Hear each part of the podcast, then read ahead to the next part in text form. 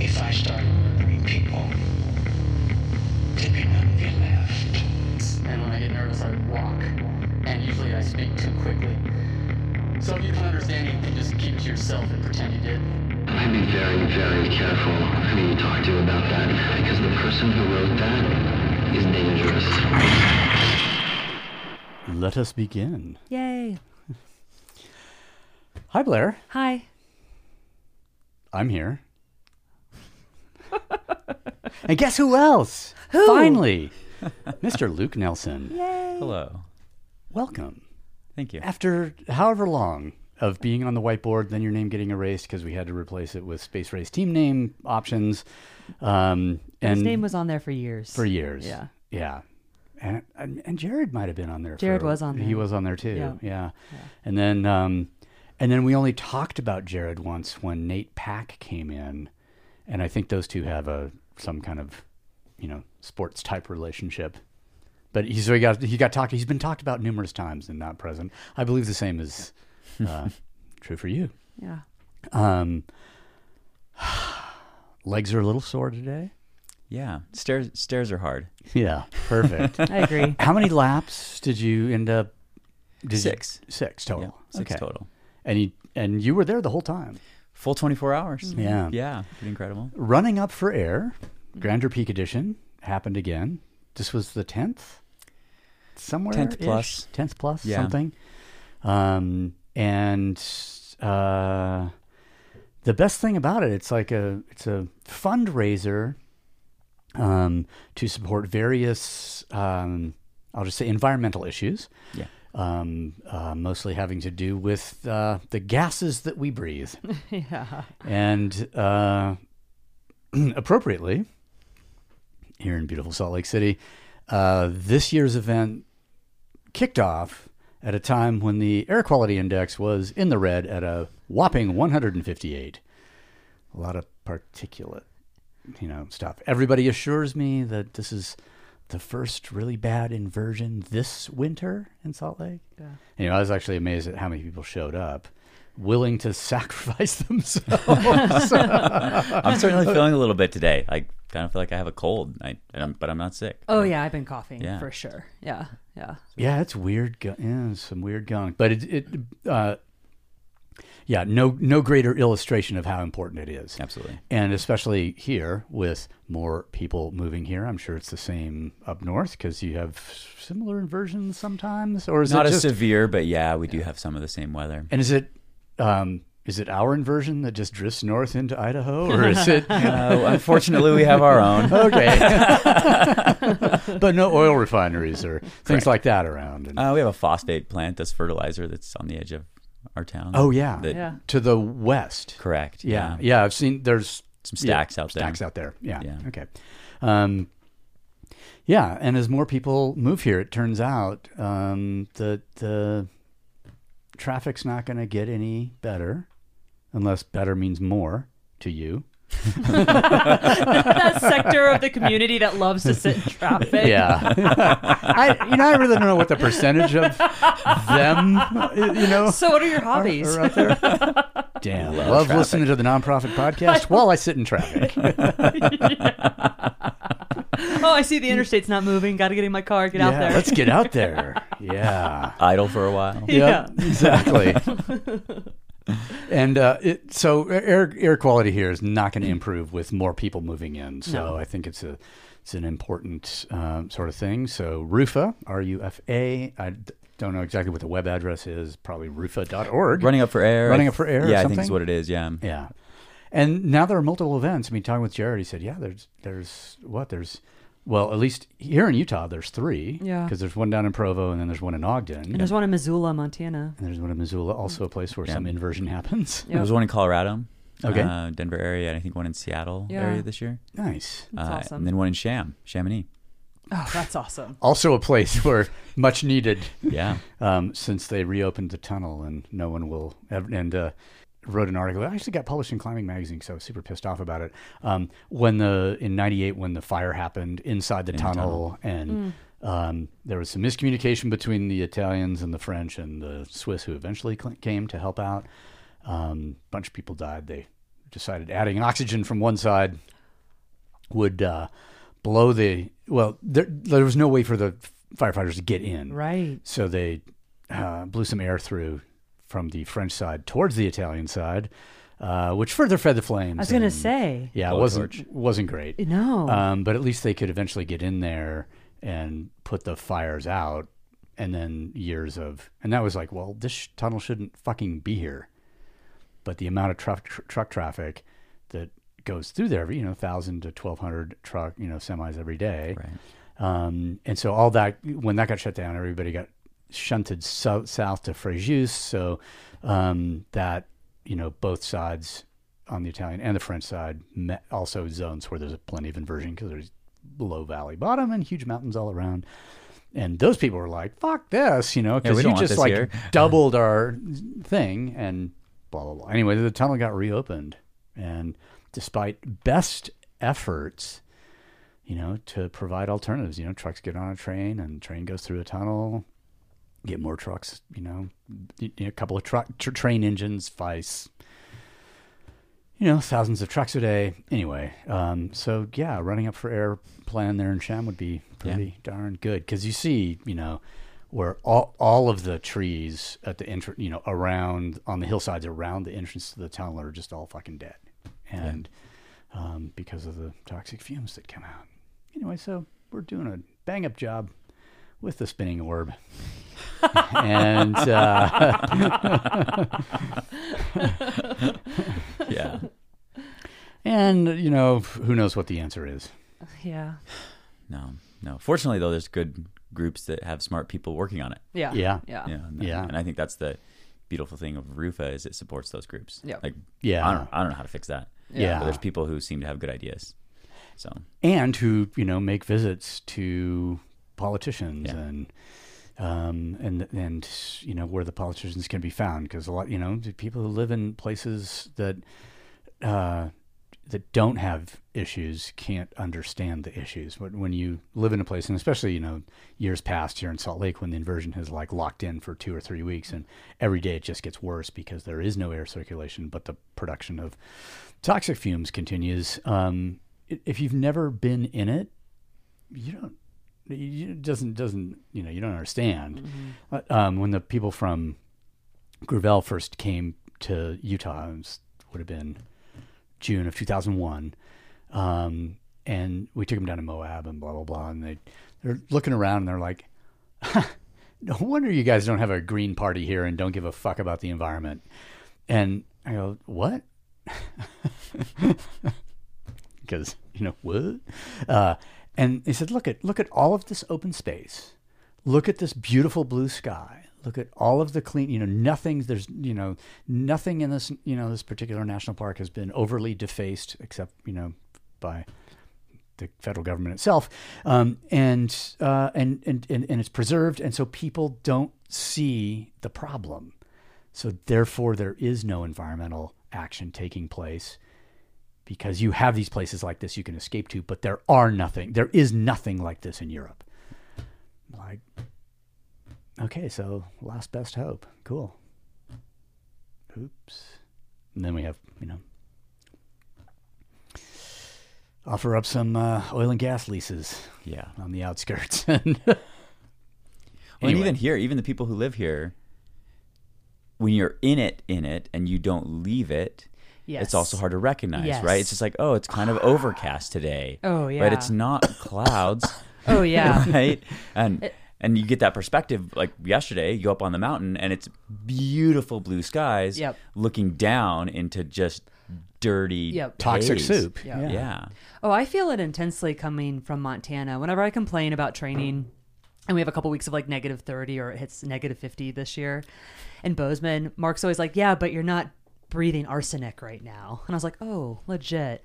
And then when we come down here, and if the inversion is bad, immediately headache. You just feel it inside. Yeah, Even congestion. like, Yep. All of it. even in Rufa, if it, if I push to a certain extent, I'll get like that like low belly nausea if it's uh the inversion. Yep. Yeah. Yeah.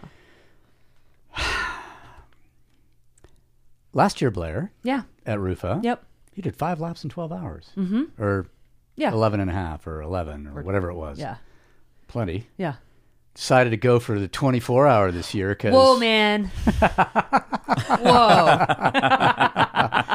okay, the 12 hour was sold out because people lack commitment. No, because no, they have more initiative than me. They were better planned than I was. They want to be up and doing it during the daylight. Smart As- humans. Yeah. No, it was perfect because I did want to practice running through the night. So I signed up for 24 hour um, with that goal in mind. Yeah. and then, Because the 24 hour starts at 6 p.m. Yeah. And the 12 hour starts at 6 a.m. so the goal this year was to just to see the sunrise, Yep. get through. Yep. That uh, there was some there was some goal reorientation that was a, a trying to happen in the middle of the night. Yeah, that's most accurate. That's really accurate. I ran three laps and I was like, I want to go to bed, man. Like, yeah. But then we, you know, we went into the warming tent and we, sat hung there, out. and then there was this this lump. Well, of Luke was somebody- having a great time and had the best attitude ever. But oh he wait, was- no, no, yeah. There was this lump under some There kind was of this comforter lump. trying to sleep, and So Mark and I are just hanging out, just chatting, and next to this lump, and then suddenly Luke pops his head up, and I'm like, oh man, we're like, "Oh my god, our friend has been here the whole time." exactly. and he was on a completely different sort of s- like strategery. Yeah, he had a great plan.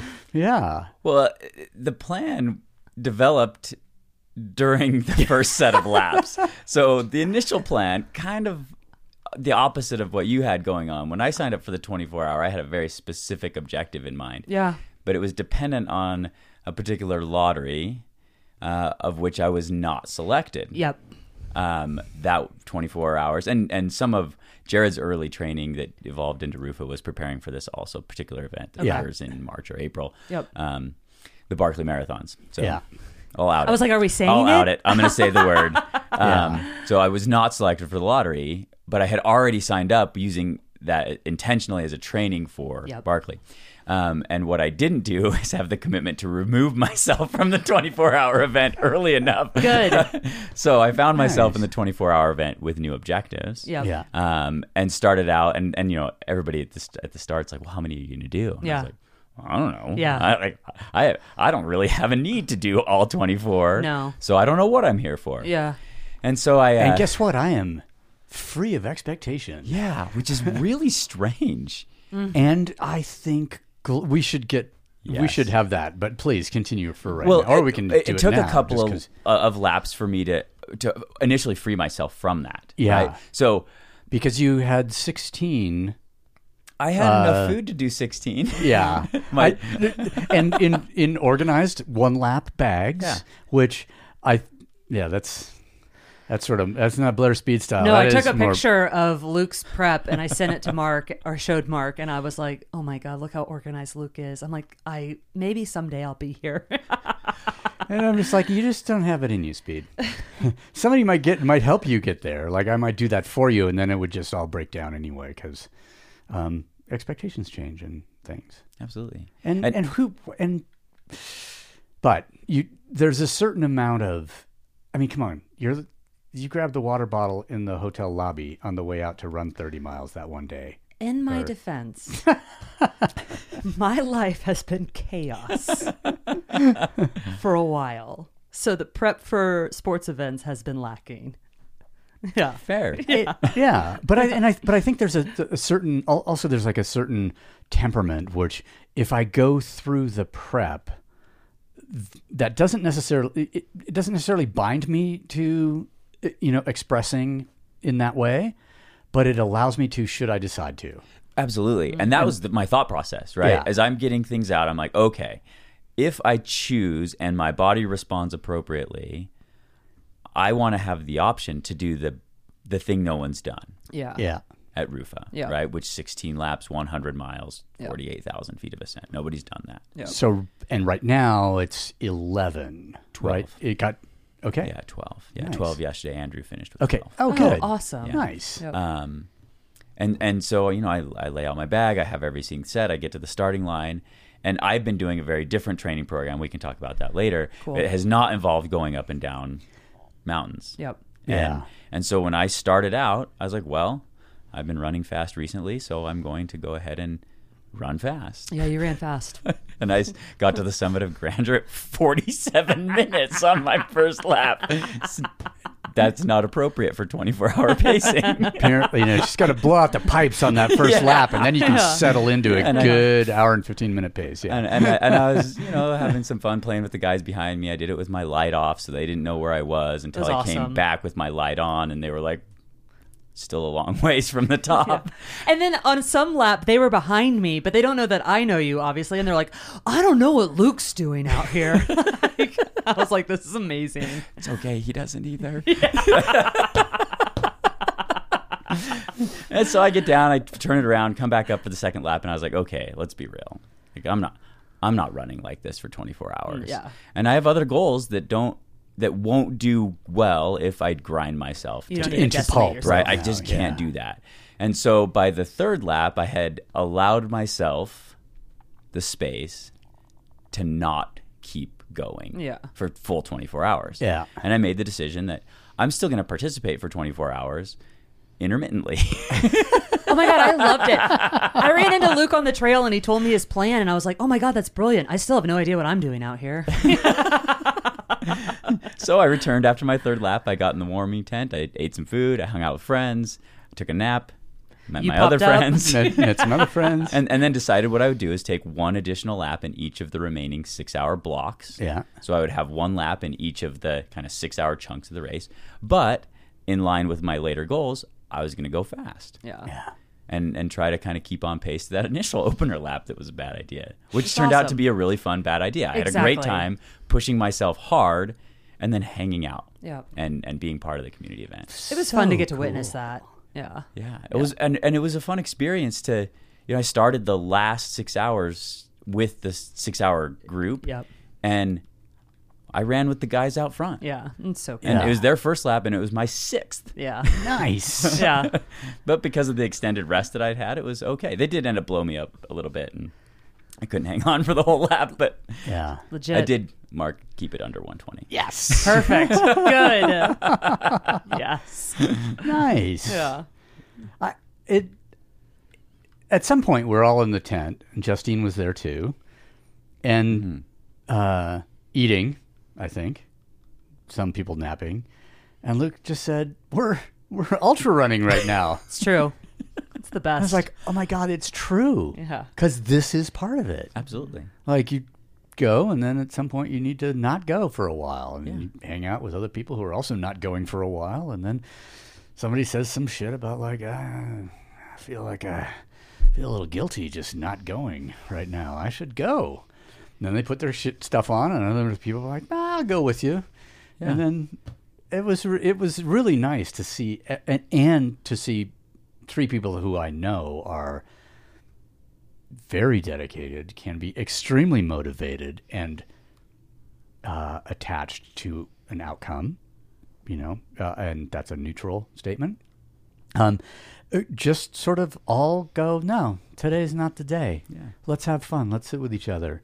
And when, you know, Justine was like, nap lap, I loved your Like- nap lap. what is that? Well, I stay in the warming tent for as long as it would have taken me to do a lap round trip. nap lap. And then I go out again. Yeah. oh my God. Well, and Justine won women or the women's Rufa last year, Yeah. and then her mantra for this year was "My heart is in the event, not in the effort." So she wanted to participate and be grateful to be there, but not be attached to doing eleven laps again. And and similarly for me, it was Yeah. probably my favorite Rufa. That's awesome. And and, I- Nice. and, I, and I've done almost all of them. yeah, but being able to have, have that much more personal time with the community with my friends Yep. was more of a it was more significant than just running up and down the whole time yeah, Yeah. yeah. and having a very sort of narrow field of view Yeah. and yeah you see your friends but it's it's only race talk Yeah. Yeah. you know or whatever and i think that's uh, um, plus you know just fun uh, hanging out and getting to spend some time and then i also you know have learned um, you know a little bit more about some of the uh, some of the miles that you've covered and in the, in the and, and, and the ways th- that you have done so like the you know the the Sierra High route kind of Yeah. thing uh, which I hadn't and we can get to those things. And it's just like your, um, I'll just say endurance, and I'll say career Sure. because, uh, whatever that, yeah, uh, um, is long and varied and deep and pretty darn impressive, especially seeing. Um, now you're 42, Two. Mm-hmm. 42. 42, and the fire is still pretty bright, and I and that that is, I mean, not only, I mean, that speaks to the sort of longevity that if you're s- smart about it, that you can have in an endurance type of capacity, where other more high intensity activities, you're, you know, uh, uh, the- s- twice as bright, half as long, kind of thing but still, you know, a lot of times I guess it c- could fade, but then there's it, I mean, it's re- it's really pretty neat to see, and you're I very much appreciate you know having uh, having had a little insight just you know over the last whatever it was thirty six hours or something into uh, that, and and begs the question then how did you get started doing this thing if Y- You know, th- you get asked that a fair amount. And- Yeah. And, there's there's a, you know the there's the canned version. You know, the, the the easy thing is like, well, I hang out on the wrong friends, and Yeah. you end up doing bad things. Yeah. that is what you said at Rufa too. You're like a night of bad decisions, guys. um, but but for me, it was an alternate path. Yeah. okay to running in particular. Um, it's not something I grew up doing. Um, what did you grow up being outside. So my dad works still for the Boy Scouts. And what that meant for our family is that every summer from my birth until I left home essentially was spent at a summer camp Yeah. which meant school sports, particularly the cross country and those things, they would start in the summer, and Oh, that yeah. was it was just off the table because Yeah. Mm. we didn't come back Yeah. until school started. Um, but I did get introduced into to rock climbing very young. My dad rock climbed um, pretty recreationally, but Yeah. but rock climbing, some peak bagging, mountaineering, backpacking, camping, those kind of things. Um, and as I you know got a little Boy older, Scout stuff. yeah, totally. Yeah. Right. And and a, a, a, the entry for a lot of people to the outdoors. Yeah. But the different part was I wasn't going for a week for the summer. so does that mean you were also involved in the Cub Scouts? Oh yeah. All right. we'll talk about the Pinewood Derby later, if that still Oh exists. yes. oh yes, it does. I may still have a car around that won a few races. Yes. That's awesome. Nice. okay. Uh, So, that, so there was all those things, and then as I got a little bit older, I started finding other ways to be in the outdoors. As I made friends, you know, it was kayaking was one thing that I did a lot of. Okay. um, and was very serious about. I continued to rock climb, and and and then you realize that if you're not part, at least I did, uh, if you're not part of these team sports, Yeah. you're kind of an outcast. Yeah. T- yeah. Um, or it's more challenging to make friends. Yeah. Oh, Yep. man, who Yeah. were the? co- Oh, let's let's just go. Let's just time travel a little tiny bit here. Um, who was st- was anybody from Perception still around? Like paddling hard? Like I mean, I know that M- McDougal, Bob McDougal, was kind of part of that crew. There was a couple of th- a couple of guys from Salmon that, and I big, remember the thing was like the big thing at the time was to try and run. I think it was the Stikine com- completely. Mm-hmm. Totally. One of those guys did it. and I don't think he's a li- uh, Blackadar. was the first to do it. Yeah. Um, and this, I remember this blonde guy from Perception, Mike something maybe. Anyway, That's probably a little before. Hmm. Uh, it's a- it- it would've been- it would- because 'cause I would that's have been like- mid '90s. Okay. kind of picking it up. this would this was the early '80s crew. yeah. Anyway. Yeah. Um, but but so that would be the thing. And and okay, let's let's reframe this just a little bit. I, I lived in Idaho Yeah. as a teenager, right?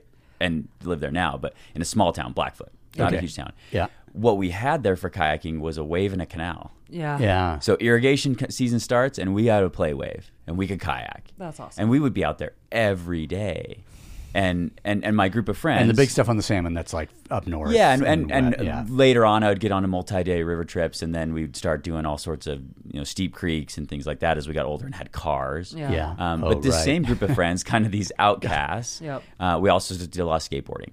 Nice. So skateboarding was the sport.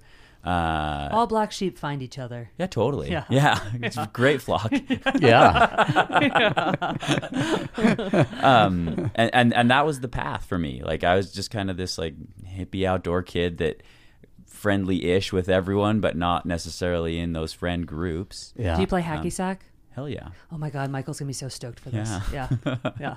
There's one in the van if we go take a break. And relax I mean, that. there's there's Michael like puts hacky sack into the space program. now. Yes. it's so good. yes, yes. Um, so so th- that life continues. I keep doing those sports, but I start finding as I'm getting to the sharper edge of them, Yep. um, th- things start to happen. Um, What do you mean? Accidents. Oh yeah. Uh, I had a, I had a, personally had a very serious rock climbing accident when I was 17. Yep. um, as I idolized uh, guys like the guy Yeah. sitting across the room Yeah. from me right now, growing up, and the amazing things that they did, I I aspired to be a professional climber. That was my goal, Um, Of course. and and seventeen at seventeen, we I had a car. We'd driven up to go rock climbing in Pocatello. Yep. Uh, there's a little basalt crag there. It's about thirty feet tall, and um, with some inexperience and kind of playing outside of my skill set, Yeah. was leading a route harder than I should have, and I, I fell poorly Yep. on a lead climb, and I fractured my skull. Oh God. Yeah. Uh, and there's some drama associated with that. Of but course. um my my best friend uh, lowered me to the ground. My little sister ran to the zoo. Yep. This is pre cell phones, right? Yeah, so the yeah, zoo yeah. is like a half a mile away. She runs to the, the zoo to use the payphone to call the ambulance, and they come and pick me up and take me to uh, the ICU where I spent a couple weeks. Yep. Um, and that kind of put a damper on rock climbing. Yeah. Um, and so I was leaned into I when I once I recovered enough, I leaned into kayaking and and then I had some friends die kayaking Yeah. and um in in my mid 20s, this is when kind of this all comes together for running is I was I was kayaking really hard. I was backcountry skiing and snowboarding hard and uh my wife and I were expecting. Yep. And that spring, I had two friends killed, one have a very close call, and our oldest daughter was born. Yeah. That impacts. And a I lot. couldn't make the math work anymore. Oh, No. like Yeah. I just I I, Yeah. I had to Yeah. reassess my relationship with the mountains. Yeah. Um, and I was working. I was on an, an outdoor education degree as my undergraduate, and I was working in an outdoor shop. And serendipitously, a friend of mine in the outdoor shop one sweaty August afternoon leaned to me. We were no customers in the store. We were just waiting for something to happen. And he's like, And then Yeah. something happened. "Well, he's like, yeah." He said, "I bet you can't run the marathon, the the local marathon." Yeah. And I was like, "I'll take you up on that bet." And so we What was the bet? this, that Just- I could do just- it or not do it. just Like- gentleman's like, bet. Just, yeah, No- just a gentleman's no. like, Okay. yes, I can. So then you did a one three mile prep run. Yeah, I went home that night and and and trained. So I Yeah. yeah, and some uh, some North Face approach shoes was what I had. So I went for a run, it's three miles. I was super sore, and then I I'm ran the impressed your marathon shins next are still Saturday. The next Saturday. Yeah, so it's like five days. Yeah. Um, and in those same North Face approach shoes. Oh my God. Uh, and I ran a 308 marathon. That's And was uh, amazing. a- Wow. I had a decent time. I think I was third in my age group. Yep. and and that opened a doorway because Yeah. then this Yeah. community of runners are like hey there's this trail run thing that happens in a few weeks you did okay at that you should do this Yeah. Maybe And- get some different shoes. No, these are fully appropriate for the trail But race. they were much better for the trail run than the marathon and the trail run was only five miles so it was much more appropriate for the footwear yeah, But, and the um, training. yeah, absolutely. Much closer. Yeah, I had this big long run under my belt. I was ready to go. 29 cumulative miles Total. total. yeah. I, I, so I, I, because the guy in front got lost, I won that race. Um, he was way out front. He just missed a turn. Yeah. And then I won the next five one in that series. The next spring, I ran a 50 mile race. That fall, I ran a 100 mile race, and I was I did well all of them. Yep. And and a professional career in running was born essentially. That's you did incredible. your first hundred within six months of starting. Is no, that a it's one year. year. Oh, one year. One okay. year. One year and two weeks. Okay. Yeah. Still Yeah. seems uh, accelerated. Yeah. Steep, I steep curve. went to the deep end real quick. yeah, perfect. Just why we appreciate you. I think. And, and and it was because of people like Jared, who's one of those early friends in that, that was like, Yeah. hey, come do this thing. And And is that how you guys met? yeah, through running. Yeah. yeah. A mutual friend of ours lived in Pocatello. He was a rock climber. I knew him from the climbing community. And he was also a runner. And then when I started, they opened the door and welcomed me in. What a special friendship. Yeah. Yeah. Yeah. Yeah. Pretty long standing. Long standing in what you all have done together and individually. Yeah. Yeah. Yeah. No bad ideas developed between those two ever. No, no, never. yeah. yeah. Yeah. So that was, uh, let's see, Brinley's 15. So 15 years ago. Awesome. Wow. Ran, running started for me. And th- and then the um, obviously because you grew up, you know, skiing, snowboarding, that kind of thing, uh, sort of at the um, in that same sort of period is when the uphill downhill ski races started happening. Yeah. Yeah. I had a chapter with that. Mm. And which and which era was like which period? So I Sort would of. have started skimo racing in 2009. Okay. Um, maybe the winter of 08, 09. Okay. Um, and and ironically, that first trail race that I mentioned, where the guy got lost and I won Yeah. because of him, he was the one that got me into skimo racing. Ray nice. Landon. Yeah. Ray Um, landed. And and Ray unfortunately passed in an avalanche accident a few years later. He was close friends with Sahan Billamoria Oh, yeah. Jackson and Yeah. Z, And Z is yeah. prolific. Yes. and at the time was on the U.S. skimo team yeah. and and so there was this immediate fledgling. sphere of influence. Yeah. Yeah, like I I showed up as a junk show in some Scarpa lasers and like heavy touring gear to my first skimo race. But, Yeah. Perfect. But uh, a, a, a couple of years later, I was no longer in that gear. I was in the Oh, yeah. the sharp end in carbon boots in Italy, representing the U.S. yeah. How did At a you world enjoy championship. schemo racing? Um, I had a love hate relationship with skimo racing. Yeah, how's that? Um, Excellent. Um, well, primarily I love snowboarding. Yep. And and I skiing was a tool, is a tool Yep. still. Um, I like endurance events, and Yep. so it was this kind of like ugly marriage of sliding on snow and going hard and and I came in at a really good time with the skill set that I had Yeah. and did really well Yep.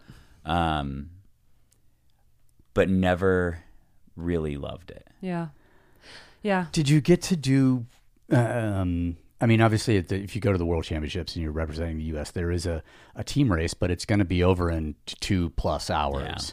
Um, and and I, I think that the, the cool races are the the Patrie des Glaciers, the you know Uh, Pyramenta, the, and the, the Mezzalama. Pyramenta, the Ritor, Yeah. the Mezzalama, um, even the Grand Paradiso one is a good day out. But um, and, and those are the things. Like it, it- it's funny how like to because I was in Europe when the whole thing started, and it was. Mo- it, and it had more mountaineering than ski. You know, there was, you know, it's all done on skis, but it, it, it still had that tradition of you know it's, you're you're a team. You have to use the rope sometimes. You might have to put crampons on sometimes. You're going to be on this no fall terrain. Um, you know, it's like uh, I mean, some of this stuff like the Ridgecrest and the Metzalama. You know, you're just like, okay, we're over, you know, we're 13,000 plus feet up here, and you don't want to go down that side. You know, you don't want to go fall left, you know. Um, 'Cause you'll probably die yeah, I mean, if, if, it's a, if it's a bare blue ice, Yeah. you know, conditions, you know, on that slope, yeah, you wouldn't stop. There's no way to stop. And and um and that's a thr that and the PDG are three man team races, Yeah.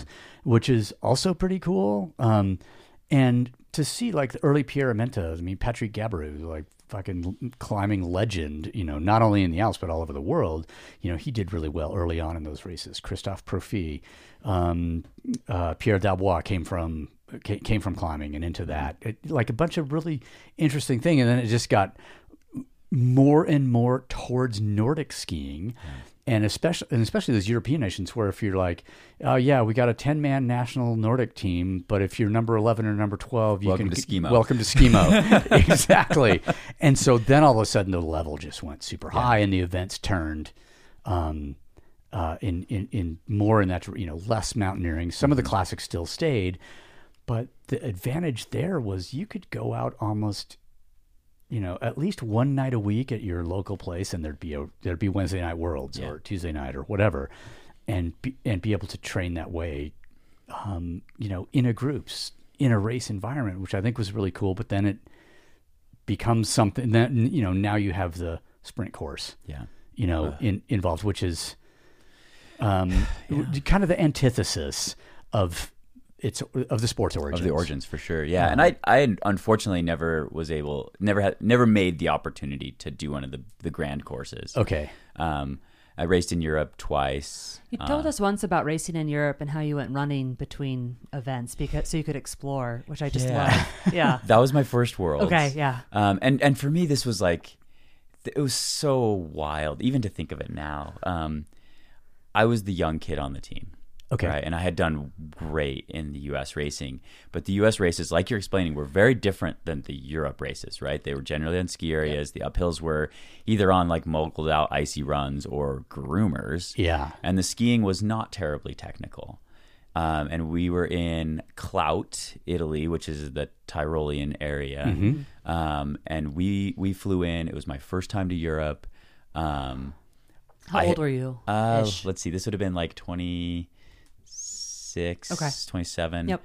Um, and because of how I had qualified for the team's race, I was partnered with the legend on the team, Pete Swenson. yes Um, and and when we're you know did a little bit of recon. And and I'm looking at the skiing. I'm like, I've never skied lines like this. Like Yeah. this is oh burly. Yeah. Yeah. And this is what we're racing on.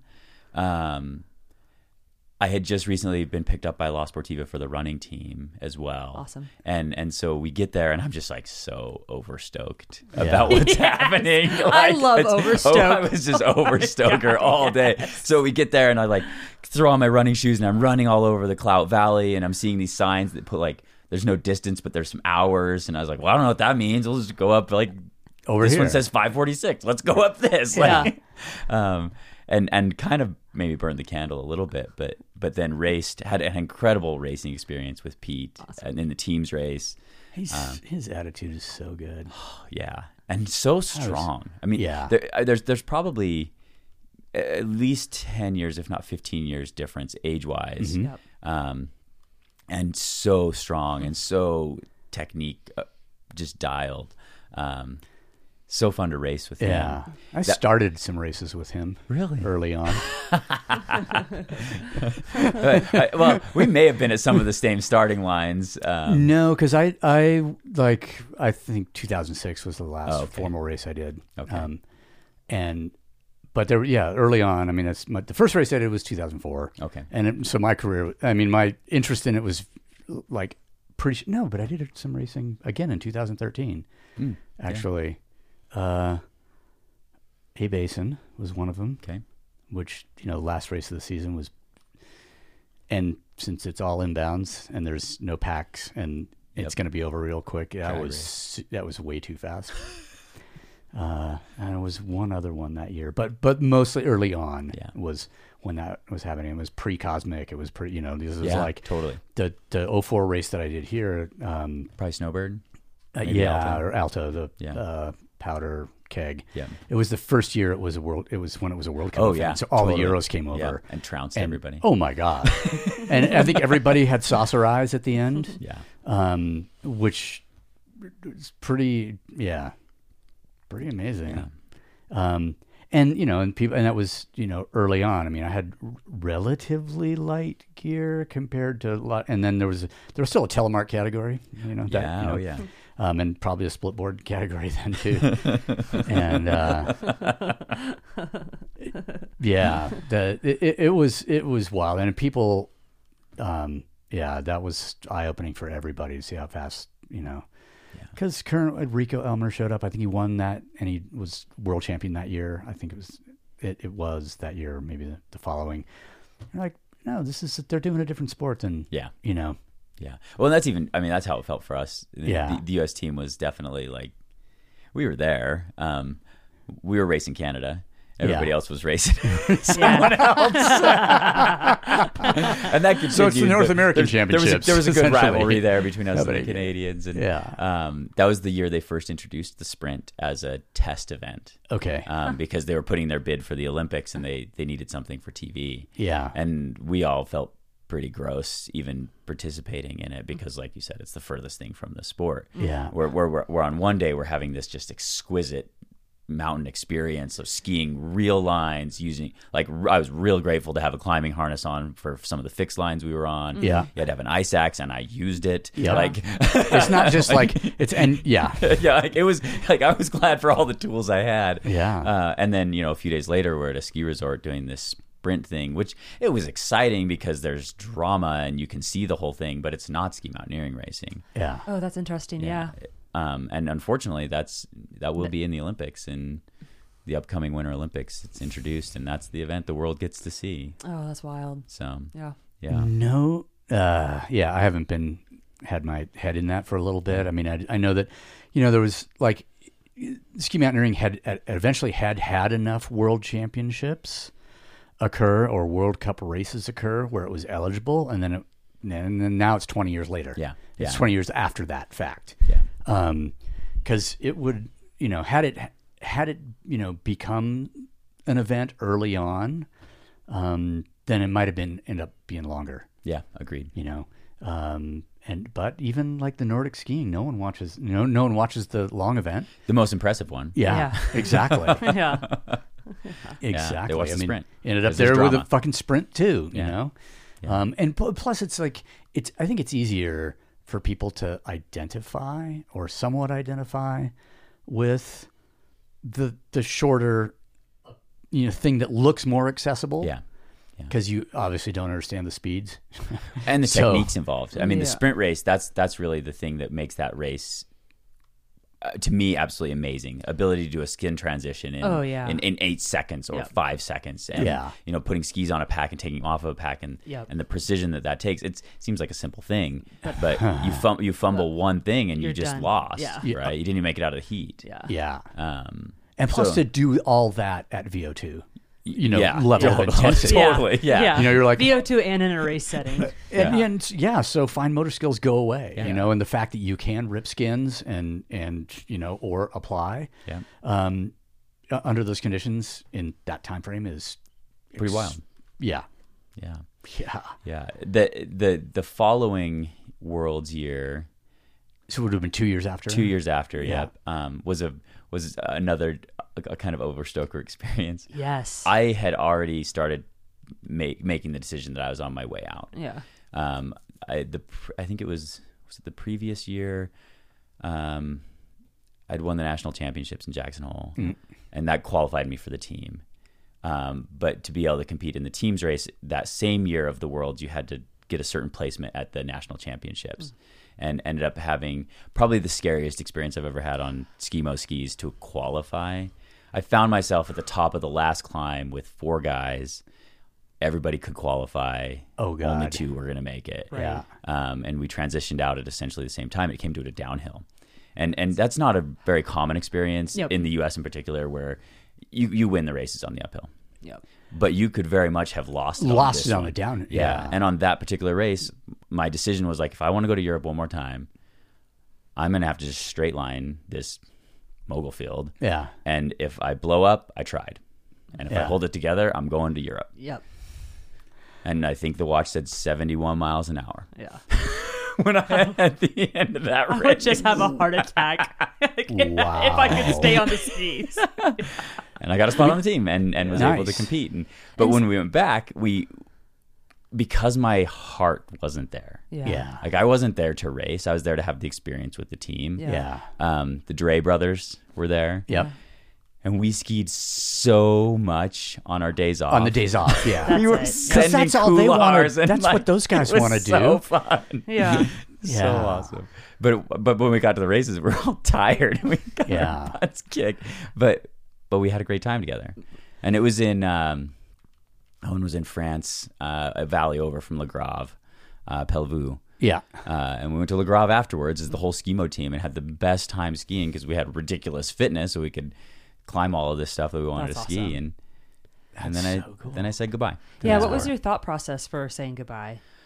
Um, it, it came. Part of it was a discussion with with Tanae, Yeah. my my wife, Yep. where um, the training took a lot of time. I bet. Um, I couldn't train from the door Yeah. like I can with running. I had to drive to the ski area, which means you know 25 minutes each way. It's an extra hour added to the training, and and it basically came down to like you can't keep doing this and running year round. It Yep. just doesn't work. Yep. Like, Yeah. We're willing, like, Yep. and she continues to be the most stalwart supporter of me with this, um, but she's like, it just doesn't work anymore Oh, completely. and and it was it was like okay Yeah, and that I'm makes and I'm sense. okay with Yep. with letting that chapter go Oh yeah. and and initially Then you get to it's- have multiple chapters. yeah Yeah. yeah exactly and initially it was kind of I'd feel some FOMO you know the race course. season calendar would come up and I'd be like oh, I wish I was there with those guys and you know really duking it out and I I never got rid of the race suits you know I still Yeah. got a, the sponsor suit and I got the U.S. suit and. I still got a pair of carbon boots in the basement because I just haven't totally let go. That's but awesome. It's funny. I have like out in the out building. I uh, every now and then I go out there and look at my my trabs, Yeah, totally. my early red and white Dina fits. That's as far as I ever got on the lightweight boots, but they're still super fucking light. And I still have my one piece suit. And, I, and it's like it, did- but it's not a like it, did- I don't look at it and go, hmm, maybe. I mean, Yeah, I'm not no. going to put it back on. Yeah. Probably never. Yeah. Yeah. I think that's really incredible something that you both share is is the ability to navigate those different chapters because it's so easy as us as humans, oh, I'm really good at this. I shine at this. I really enjoy it. I'm just going to stay here. But the ability to walk into the unknown or to try different things over and over and over again is pretty incredible. Yeah. And I want and I wanted to leave that sport on a high note Yeah. as Yeah. well. Like things went well. We're good. you walked away from a 70 plus mile an hour descent. Yeah. I mean, that's like what I was thinking. And and I think I realized, so when I went back in 2013, I did do the, the Breckenridge race, whatever, five peaks, 7 peaks, eight Mm-hmm. Yep. peak, whatever it is. I did the power of four with Vince Anderson, who dragged me Yeah. to the finish after I um, blew up. But, uh, but, and it was on at the Breckenridge race where I realized, like, I can take a minute out of this guy um, on the on the up, but he can take two minutes out of me on the down at no cost. Yeah. And so I was like, I'll never be that good going down on this gear. Like, I I will not practice enough. So I could just this is a, won't be a thing for me. And I wasn't now. willing to take the risk anymore. Oh yeah. Right? I mean, Yeah. the, the risk of, of going down at 70 miles an hour in your It's- underwear, like, Yeah. like, things are going to get Yeah. bad. There's some consequences. yeah. Yeah. yeah.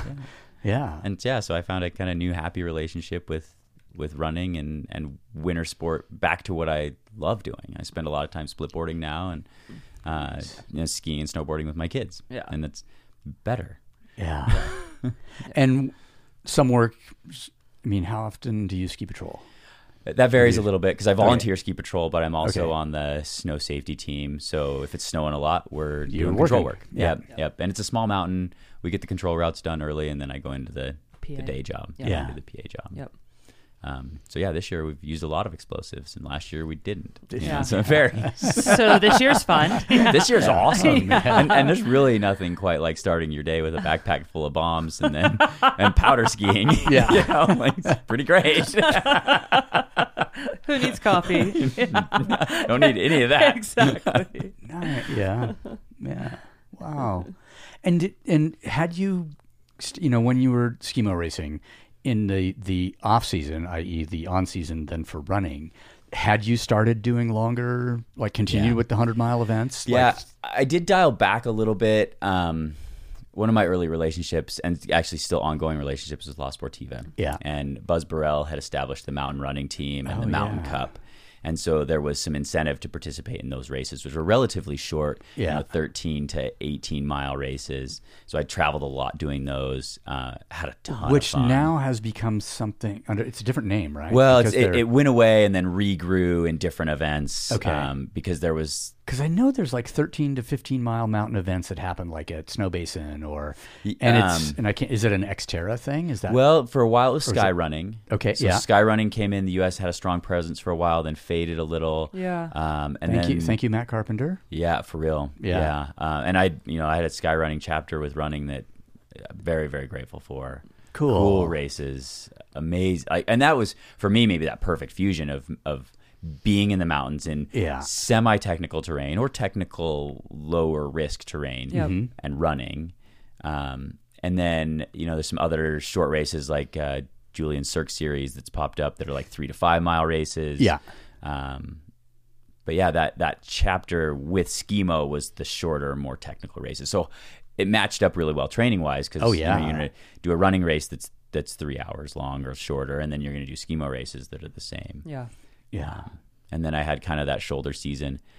Again, I- I live in Idaho, and there is not a s- st- a group of Schemo people, right? Yeah. Like I would train in at the ski area alone at dark, Yeah. or after dark, and in the shoulder season, I mounted up a pair of roller skis with Dinafit toe pieces and my carbon boots, and I put in, you know.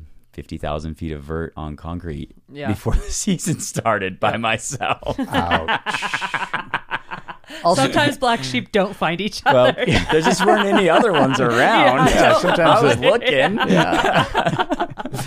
I also always did after dark because I was so embarrassed by what I was doing. Oh my god, That's- that's, amazing.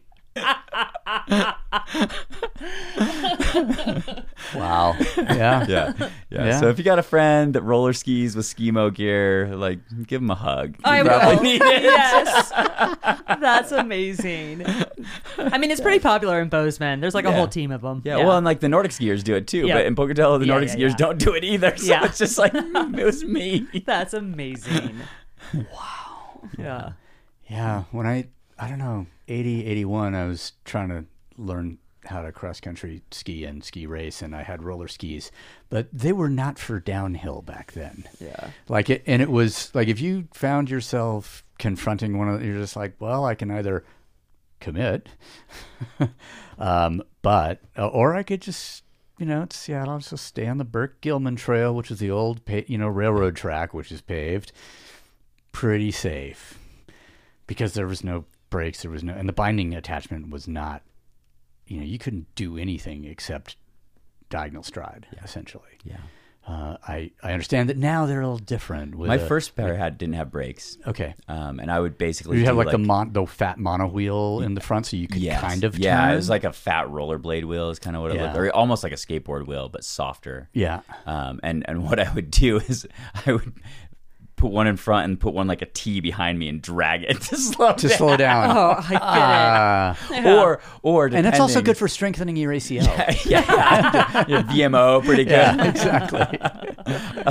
Uh, or I would do it late enough at night that I could just straight line things downhill and just hope I could keep it together. Yeah, Oh my god. yeah, Then I got a pair with brakes, which was really cool. Um, but they got flat tires a lot because they had Okay. this like they were a bigger tire, like six inches around, and Okay. it was inflatable. And there's a lot of go heads Yeah. where I live, and so I always get flat tires. I get flat tire on my roller skis. I have to walk home in my carbon boots. Oh, ouch. Oh my god. Yeah, yes. again, I was doing it at night. but Yeah. just keep the shame to myself. Yeah, I mean, it obviously had benefits. Yeah, totally. Uh, man. So the so the s- ski mountaineering goes a- away for, for for for those reasons, and then it just uh, Just running. just Yeah. running. Yeah, and and running. And did you find your way back to rock climbing a little bit too, or Uh, some. Okay. Yeah, and and and some more now. Yeah. Um, I, I I've always still held on to that. Like I really I identify as a rock climber. Okay. Yeah, yeah, yeah, yeah. like, which You're- sounds kind of funny in the modern era, but like I have always felt like that's a community I'm part of, even though I haven't climbed much. And from for climbing specifically, I've been trying to get back into it, but I didn't do a good job of getting on the horse very soon after my accident. okay? Mm. Mm-hmm. Um, and even now, leading is really hard. Yeah. Oh, yeah. Uh, yeah. The headspace is it's scary. of course. Um, but I s- part of my goals for this year, I set a goal to climb a 513. yeah. Nice. Yeah. It's a harder grade than I ever climbed before, Yeah. and um, I got to figure out how to get past this leading thing. So are there Yeah. any uh, any Yeah. 513s on the little basalt crag in Pocatello, Uh, or what are we talking No, about no, here? it's Maybe, there might be another place uh, in Idaho Yeah. that's become relatively popular. Uh, the Finns, I think, is where I'll probably find a project. I haven't Okay. locked in the specific project. Okay. sure. Right now, it's Yeah. just a number on a notebook. Yeah. Yep. Yeah. Yeah. Nice. I Um, love that. Yeah. So so climbing, eh, but but I did in the running space find a lot more of that fusion uh, of of things that exist firmly on the Venn diagram, right, between running and climbing. Oh yeah. Um, you know, I spent a fair bit of time running up and down the Grand Teton trying to Yep. get a record and um, some big mountain link ups with Jared. what is the the grand record? I, somebody told me the number the other day, and I was uh, s- somewhat mystified. 254. Okay. Yeah. Andy Anderson, Nice. Okay. uh, climbing ranger. Yeah. Um, took it from Killian. Yeah, uh, who- yeah, I rem- Killian had it at 256. Yeah, that was a while ago now. Yeah, that Yep. was the year I well, I spent two That's- years working on it. Okay. Um, and my project ended when Killian came to town. Yeah, completely. I hear you. Yeah, I All right. remember that and reading all about that. Put Uh, and it out of reach yeah. because because um, like last time the last name that I even associate with it pre that you know Killian era or whatever was I guess Gardner Heaton maybe Uh, yep, and and Bryce Thatcher and Bryce Thatcher. Yeah, and yes. Bryce took it from Gardner. Yeah, Yep. okay. Yep, and and Bryce's record is one I was chasing. Okay. Okay, That's cool. wonderful. I mean, which I remember, was like sub four, but not Three oh seven. three hundred seven. that's awesome. That's Um, still stout because it. Yeah.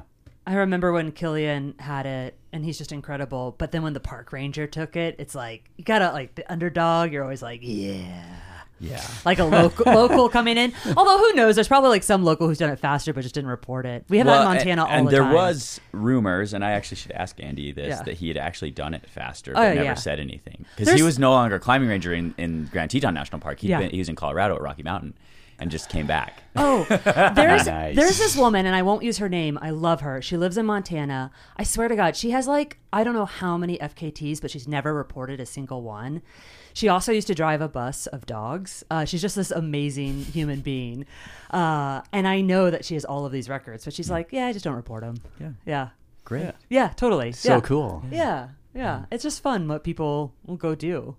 Yeah. Yes. Yeah. So you know the cool the, the the I think the cool record that you know if the feds weren't so restrictive with certain absurd behavioral rules um, would be the uh, the hike and fly record off the ground Yeah. because now with speed wings Oh, it it'd be insane. yeah It would be insane. there's a sport that should be in the Olympics Yeah. Some riveting TV. Yeah, it Yes, would. it would. you wouldn't be able to look away. Yeah. no and the uh, you'd have some sort of Herman Meyer plus Yeah. type accidents when Totally. they happened. Yeah. Okay, And- so and bad my, idea. My, my time on the Grand was really interesting because I recruited help. Okay. Um, What do you mean? well, a great friend of both of ours, Brian Harder, helped me out with with my first serious attempt. Oh, that's Um, awesome. And and this He's was the guy that talked me into doing that Power of Four race. Yeah. Damn it. yeah. Anyway. Brian's an uh, amazing guy. Yes. Um, and and Yes. I reached out to Brian because of my struggles with climbing. Mm-hmm. And I said, Brian, I, I think I have the fitness to do this, and I've gone and worked at some, but I need some help on the most technical places Yeah. so that I can move through them without having to think about moving through them. Yeah. Yeah. Um, and so on my my very my serious my first serious attempt, um, Brian head started started from the trailhead, went up to the Black Dyke, Nice. and I started at the appro- at the pre previously determined time. Met him at the Black Dyke, and we blasted to the summit and back down. He left me at the Black Dyke, and I finished it out myself. Oh, that's wonderful. It was awesome. Oh. Yeah, that's so cool. wonderful. That's actually really cool. Yeah. and and for me, that's a thread in all of the running that I've done. Is there's always been a person, Yeah. and and whether that's Jared, Yeah. uh, or in this instance Brian, Yep. that that makes running not solitary. Yeah. and and that experience was was just incredible Yep. because I wasn't afraid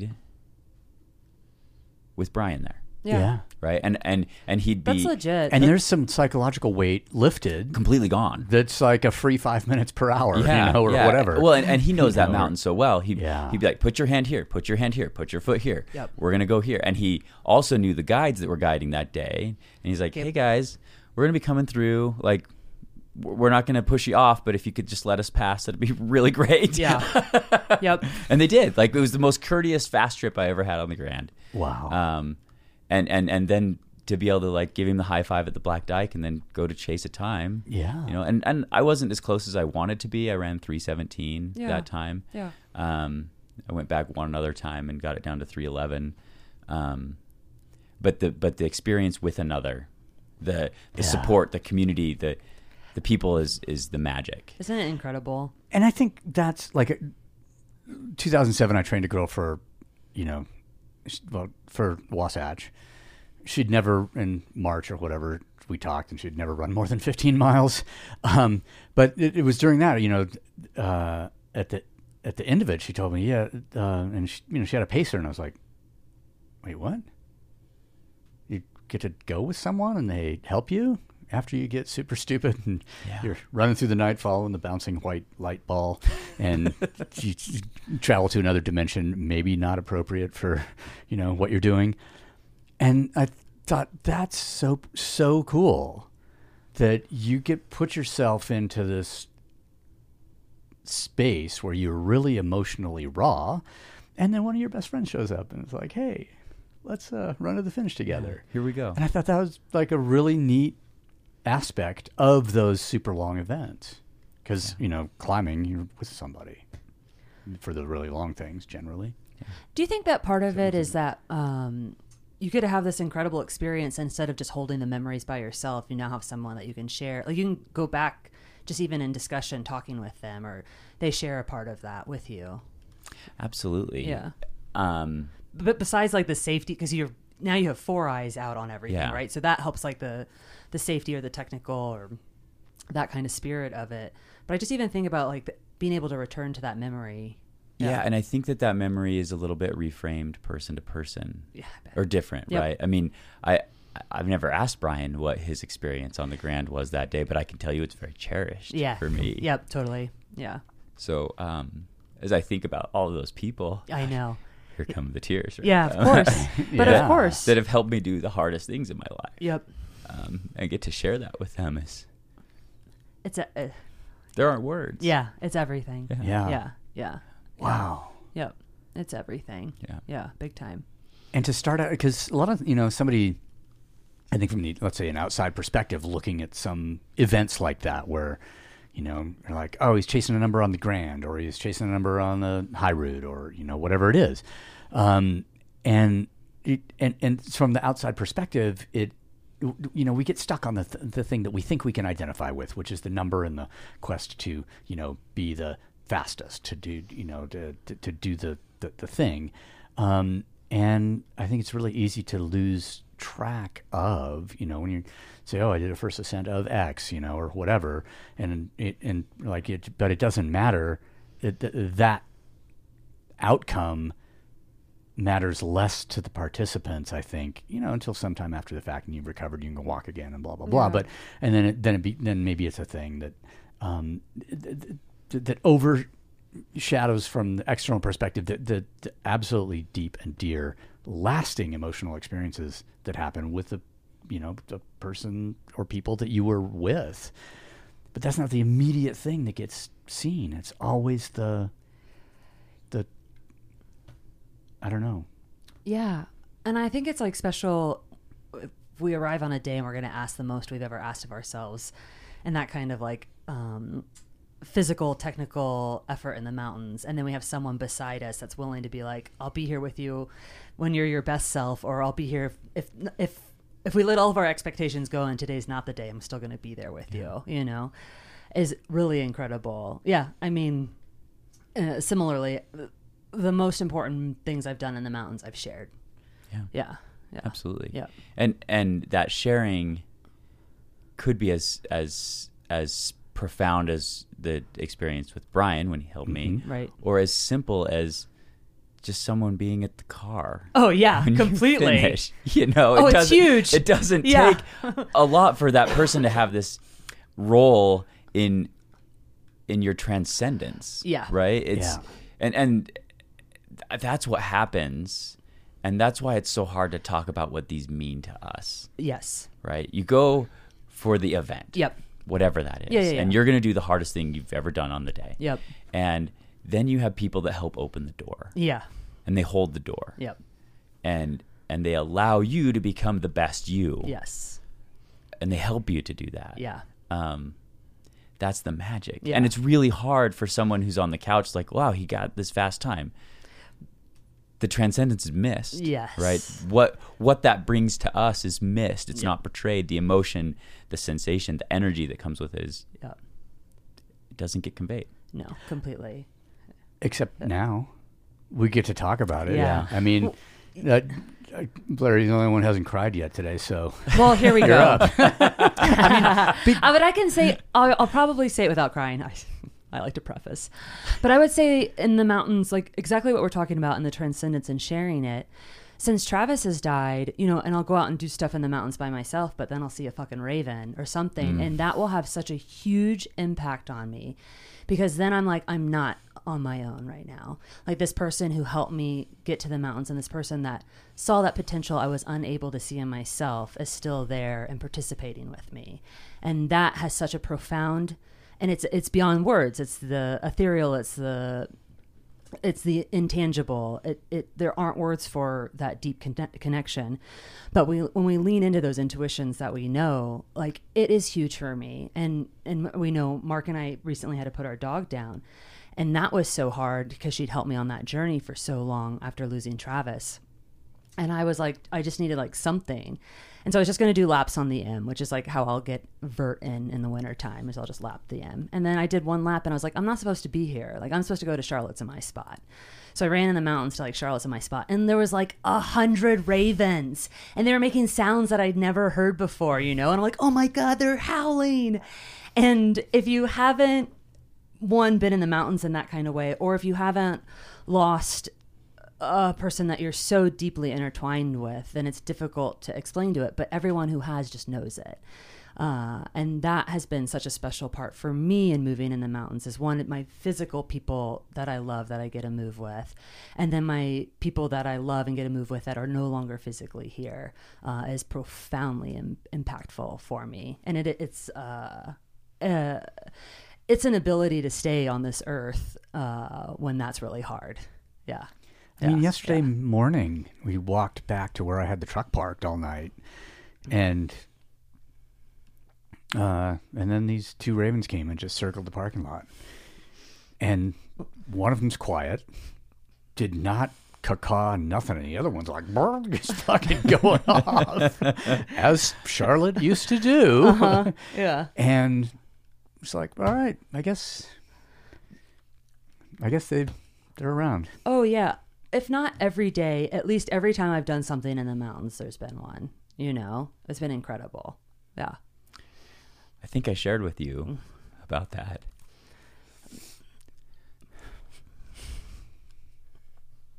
It might be hard even to get through. Completely. I had a patch. Yep. like a year and a half Yeah. where things had gotten pretty dark. Yep. Of course. Um, every day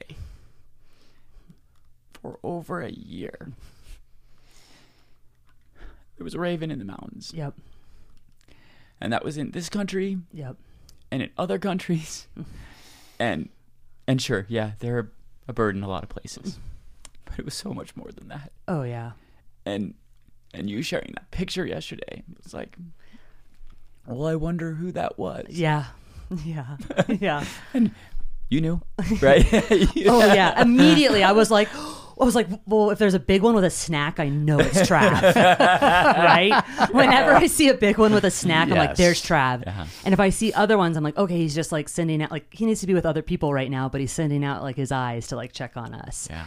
And now when I hear loud ones, I'm like, oh, it's Charlotte. But it's the same thing. Like when we did the picnic, you know, the only time Joey and Jackson worried about me was when I stopped cacaing because yeah, I wasn't feeling good. and normally I do. But there was one point I was out on this ledge and I'm just like spinning. They're probably nervous again. But there's like 30 ravens and I just have like my arms out and they're just spinning around me. Or the top of granite, you know, there's two just waiting for us um, it's really incredible. And in the Bridgers on Charlotte's in my spot, I had like one whose wing touched my cheek. You know, it's like yeah, there's parts of this world that uh, we don't speak about as often, or we just live in a culture that focuses on such other things. Uh, and so when we share these types of things, people that have experienced it, it's deeply moving because of how special it is and how it can save us through really, really hard times. Yeah. Yeah.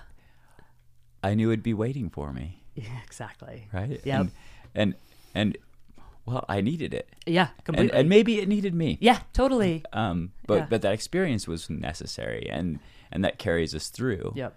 And and whatever that bigger message is, Yeah. if you felt it, you know, Yes. and that's it. Yeah. Yeah. I have this sense um, that the you know we're, we are conditioned to build a wall between our rational selves in the world in the commercial world and keep your eyes on the shiny shit um, and that we need to have eh, certain experiences to break down this wall to open our eyes open our ears and our hearts to all of the energy that flows.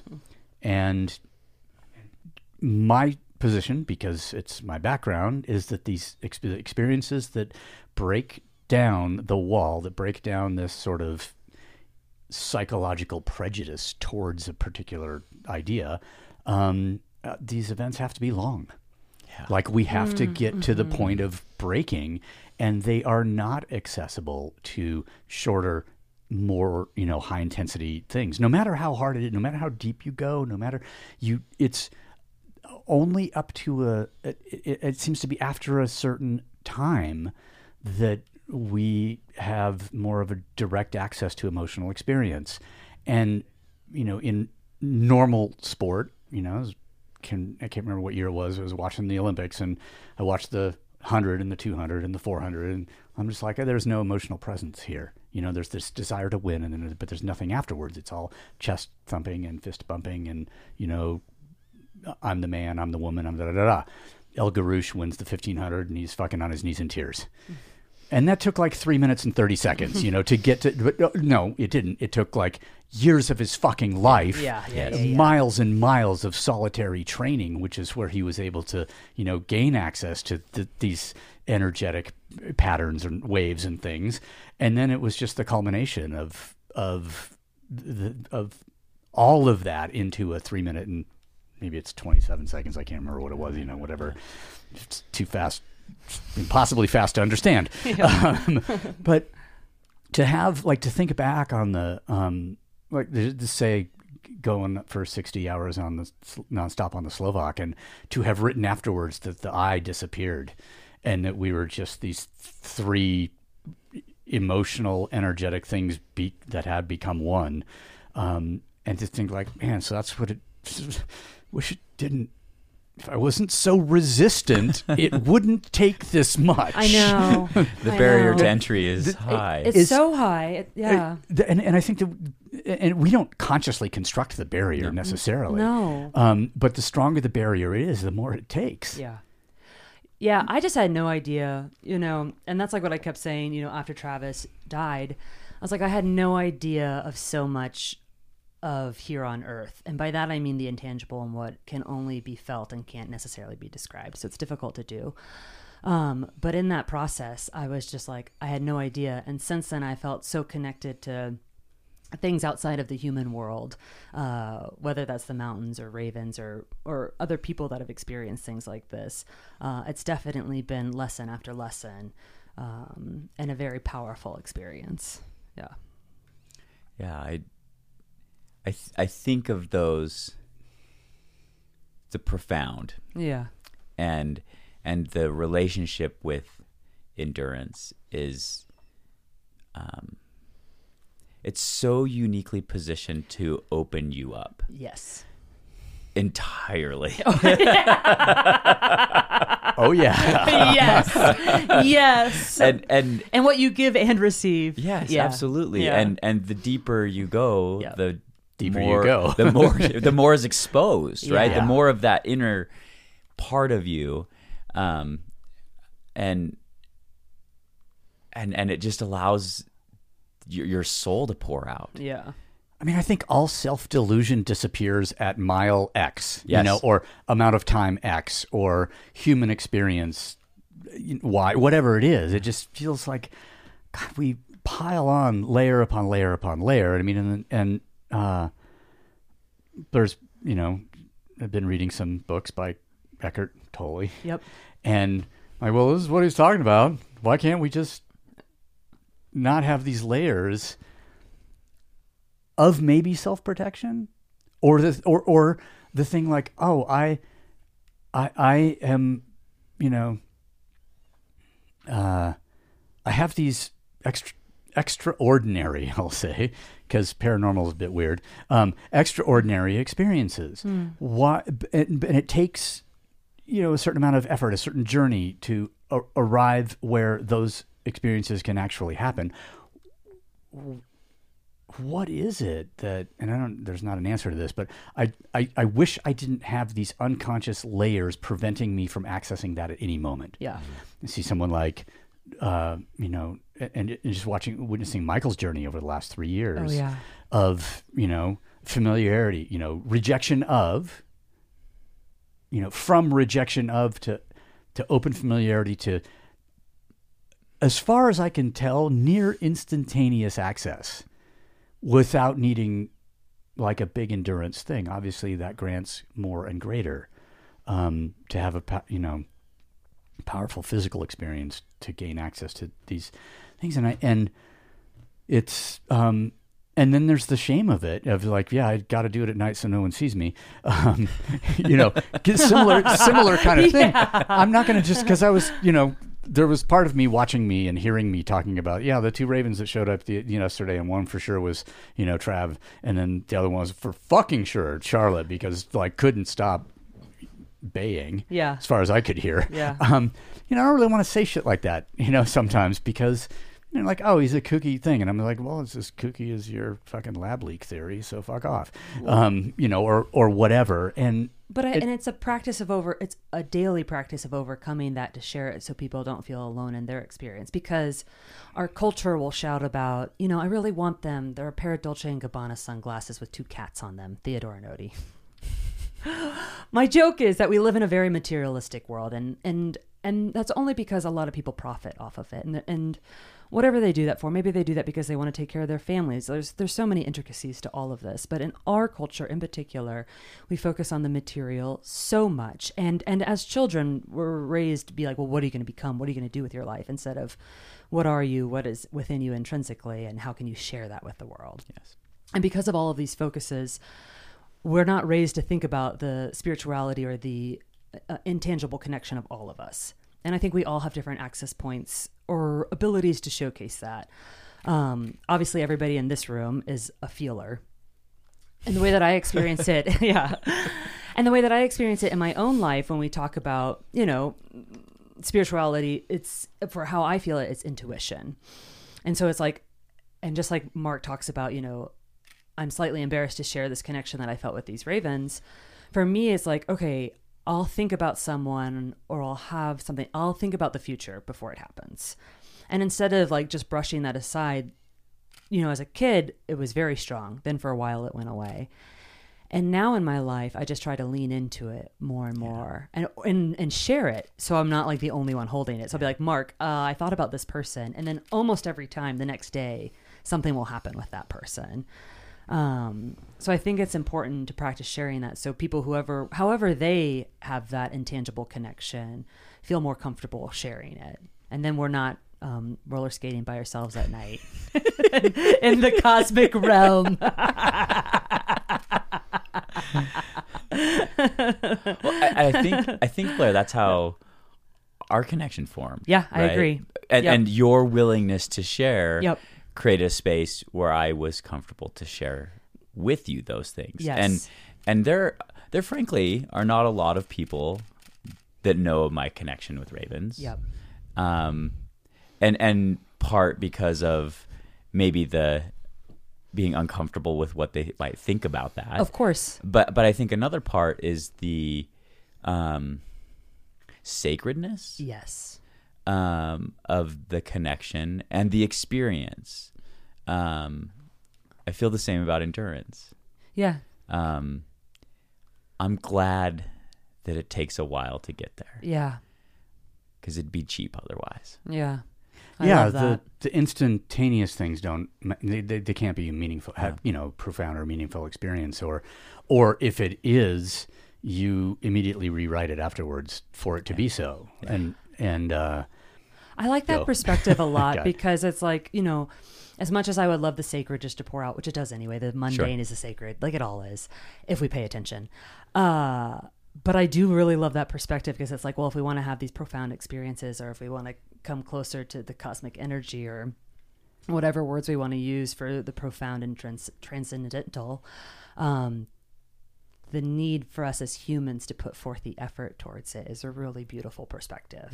Yeah. Yeah. How much intention do you put into the experience? Yes, Right. yeah. And and I I think it's directly proportional to what you get out. Yes. yeah. and I mean it's how much intention I th- for sure and then it's the sus- the sustained nature of it like the longer it um, that you keep reinforcing and expressing that intention then yeah you're you just keep digging and I hope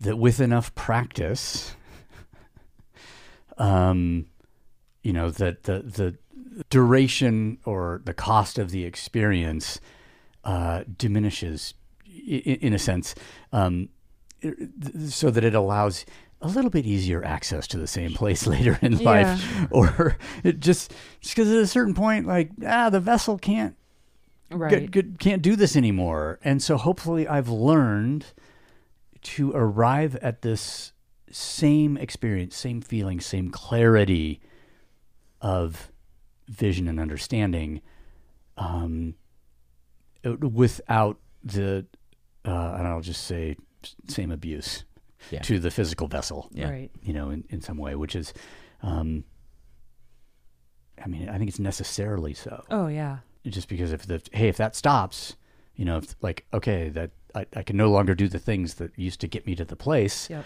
but i know what that place looks like Yep. i know what the i know what the signposts are i know how the map to get there looks can i reach can i recreate without using this tool that had become my habit to use Yeah. like the habitual means of access no longer available access still needs to happen and is still needs to be necessary so can i find the extraordinary in the mundane the spiritual you know power in the everyday And I think with frequently visiting that throughout life, you can. I agree. um, because you know the map. Yep. Yeah. Right. And and initially you take the long way. That's Yeah. how you get there. Yeah. And and there is no shortcut. but absolutely there is, not There is there there are more efficient paths.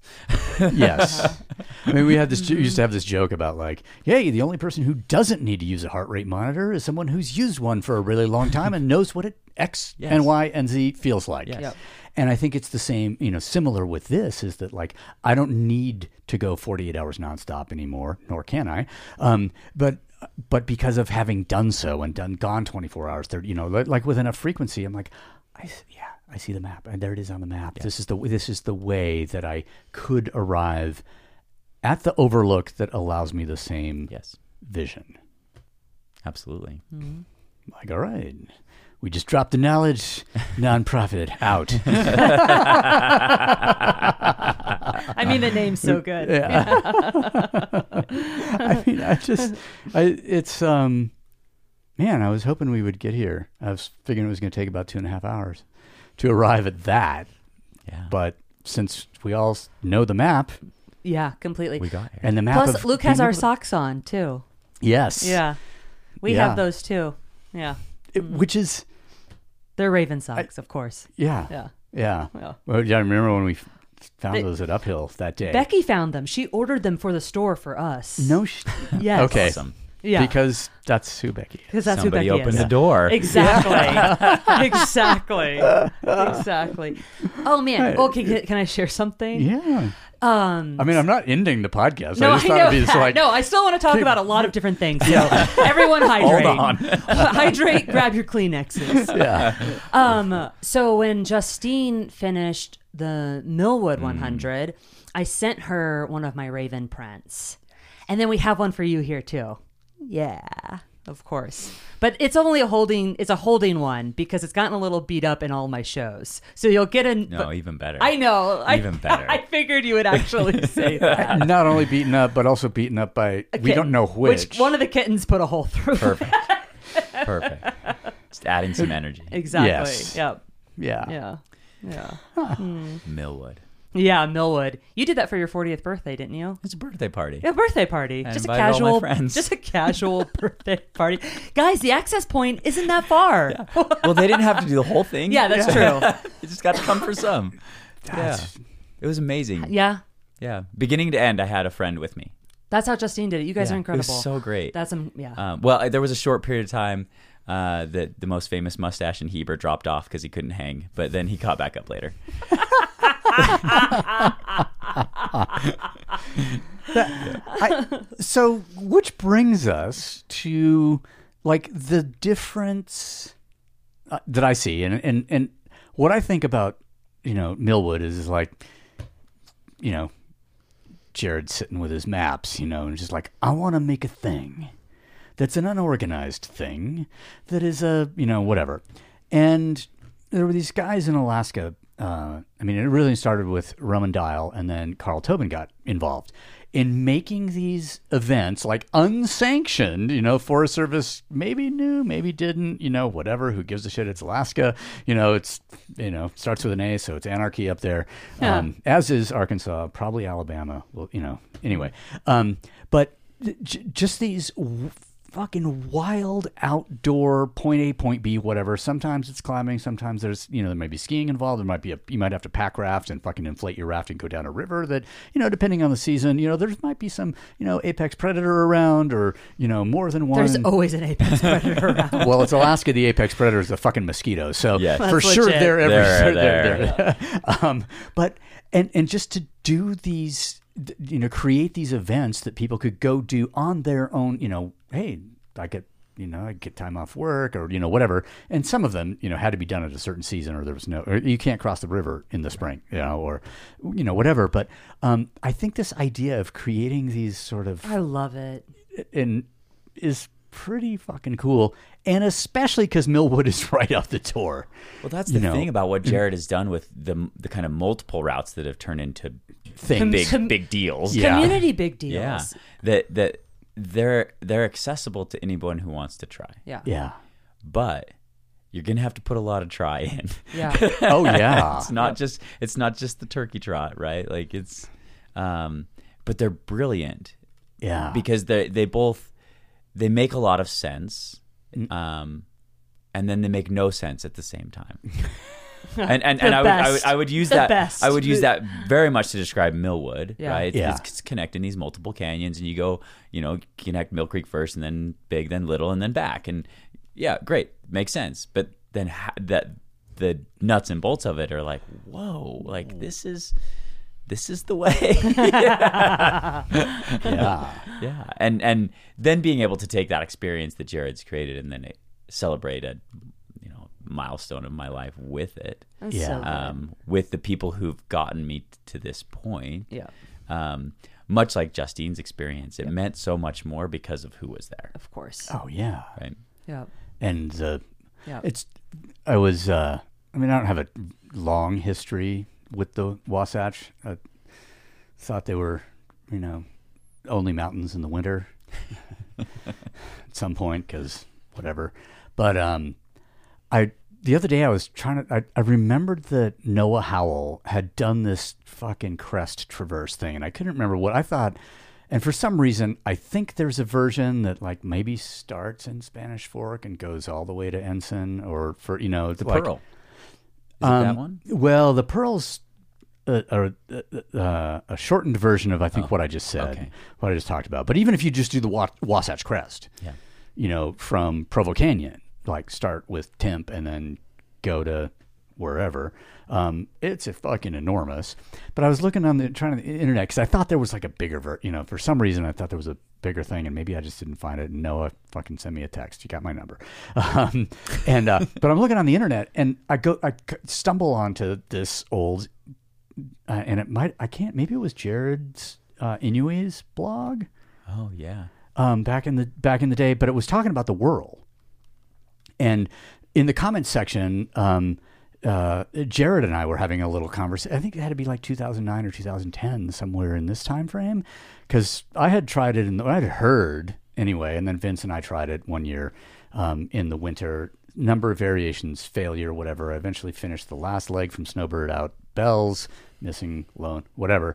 But to go back and realize, like, man, this whole idea of making shit up in the Wasatch has been going on for all, Yeah. you know, a lot longer than I've been aware of. A- And part of that, I think, is like the interesting thing of it is like, yeah, the world's a, it's a it's a thing. It's not even a thing; it's a super thing. Super thing. But it's right there. Yeah. You park your car, you start in town, Come Go. back to town.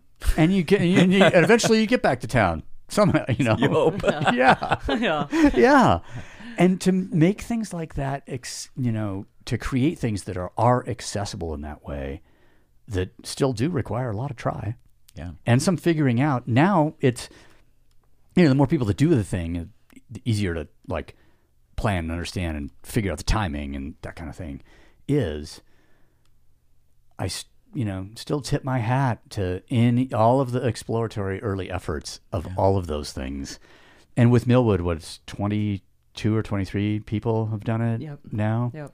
so up to this point i still consider it all exploratory efforts Very much. awesome. trying to Very fucking much. figure it out. Like, Yeah. how would I do? You know, how am I going to do that? Who's you know, that kind of thing. Pretty fucking cool. It's so cool. And then I think about like people who uh, come up with these routes or put these routes out there. And then the amount, like we think about our own personal experiences in the mountains and how profound those have been or how much they've changed us or impacted our lives. And when you've created something that's exciting for the community to participate in, all of the people that have done that have had their own profound um, moments and experiences through that. And so one person's creativity and initiative and the ability to share that has now impacted all of these other people in, in so many ways. It's just this really They cool. open the portal Exactly. that other people are like, oh, I'll go. yeah. Yeah, yeah, yeah. Exactly. That, and those spheres continue outward, right? Like those experiences on I think just about anyone who's done Millwood has brought a friend along. Yes. Right. And then that friend has an experience with Millwood and that changes them because of what they witness. Maybe Yes. not what they experience personally, but, But at what they- least what they witness. Oh, what they oh, m- the first time I crewed a hundred mile race, I watched my best friend, and it was such a profound experience just to witness her. You know, it, it forever changed me. Yeah, when I finished Millwood, of course it was the birthday party, so there was a lot of people there. yeah, Um, but there were people that, and and they were not uninvited, but that I did not invite. That I found ex- so much joy in them being there, and that was previous finishers of Millwood. Oh, that's incredible. No shit. They track it, and, Yeah. and and and any of them, if they see someone's attempting, they spread the word, and if you can make it, you're there. Yep. Right, and I'm certain that someone was there when Justine finished, Yep. and at very least Jared was. Yeah. Um, and and that eh, when you finish, then this group tasks you with that responsibility that if someone goes and you can make a finish, you go Oh, that's incredible. because of that shared journey. Yeah, humans. Yeah. Yeah, yeah, that's really incredible. Yeah, It's amazing. That's really yeah. I think that our connection, Mark, started. W- well, our connection when it translated from me just being an incredible fan of you Yeah. started with an email about the whirl. Really? Yeah. I sent you a message after reading a little bit about your and Vince's attempt. Uh, and what I was trying to do before I went was do some due diligence to learn the history. Yeah, okay. And I, I sent a message and I was like, hey, could you tell me a little more about what you and Vince did? Because I'm doing this thing. and and Don't do what we did. there may have been some language in the email I got back, which frankly I was surprised to get. Because I didn't know you then. Yeah. yeah. And this was me reaching to, frankly, a hero and Yeah. saying, hey, really awesome guy, can you tell me about your experience? Yeah, And you did. yeah, and it helped make my experience more profound because I was thinking of the greats that had gone before. of course. Wow. Yeah. So the public email address and you know some requests uh, don't receive applause. but then if it's something like that, Yeah. you know, or it's We were someone just talking about that on the way here, actually. Yeah. Serendipitously. um, like I will, you know, do the just focus all the energy. It, it, be, because it's like, oh, someone wants to go out and have a transformative experience, and they're asking me something about transformative experiences, Oh, which yeah. is kind of all I really want to talk about with people. A same. and um, knowing me now, I, I'm not surprised that I replied Yeah. and also hopefully uh, transmitted some un, some helpful information ab- about it. Just That's the email. Oh my God. July 24th, 2019. Still in my inbox. That's incredible. I kept it there. That's Um. awesome. Yeah. And yeah, a ton of information. Very useful. Oh, that's so Yeah. good. You know, so we were uh we were talking yesterday and we were in the car and we were talking about like, you know, if you want to have a conversation of being self-critical, you know, like that's what we were talking about. Like, we're your people. And I told Mark I was like, "Oh man, whenever we're being hyper self-critical, we should just remember the repositories and libraries we are for one another and Mm-hmm. for our people because of the experiences that we've had in life." And so when we're beating ourselves up, it's like remembering, no, like what we have to offer one another and the support that we can give or the understanding we can give through difficult experiences is is so incredible. Like maybe we sh- we could pause sometimes on that self critique.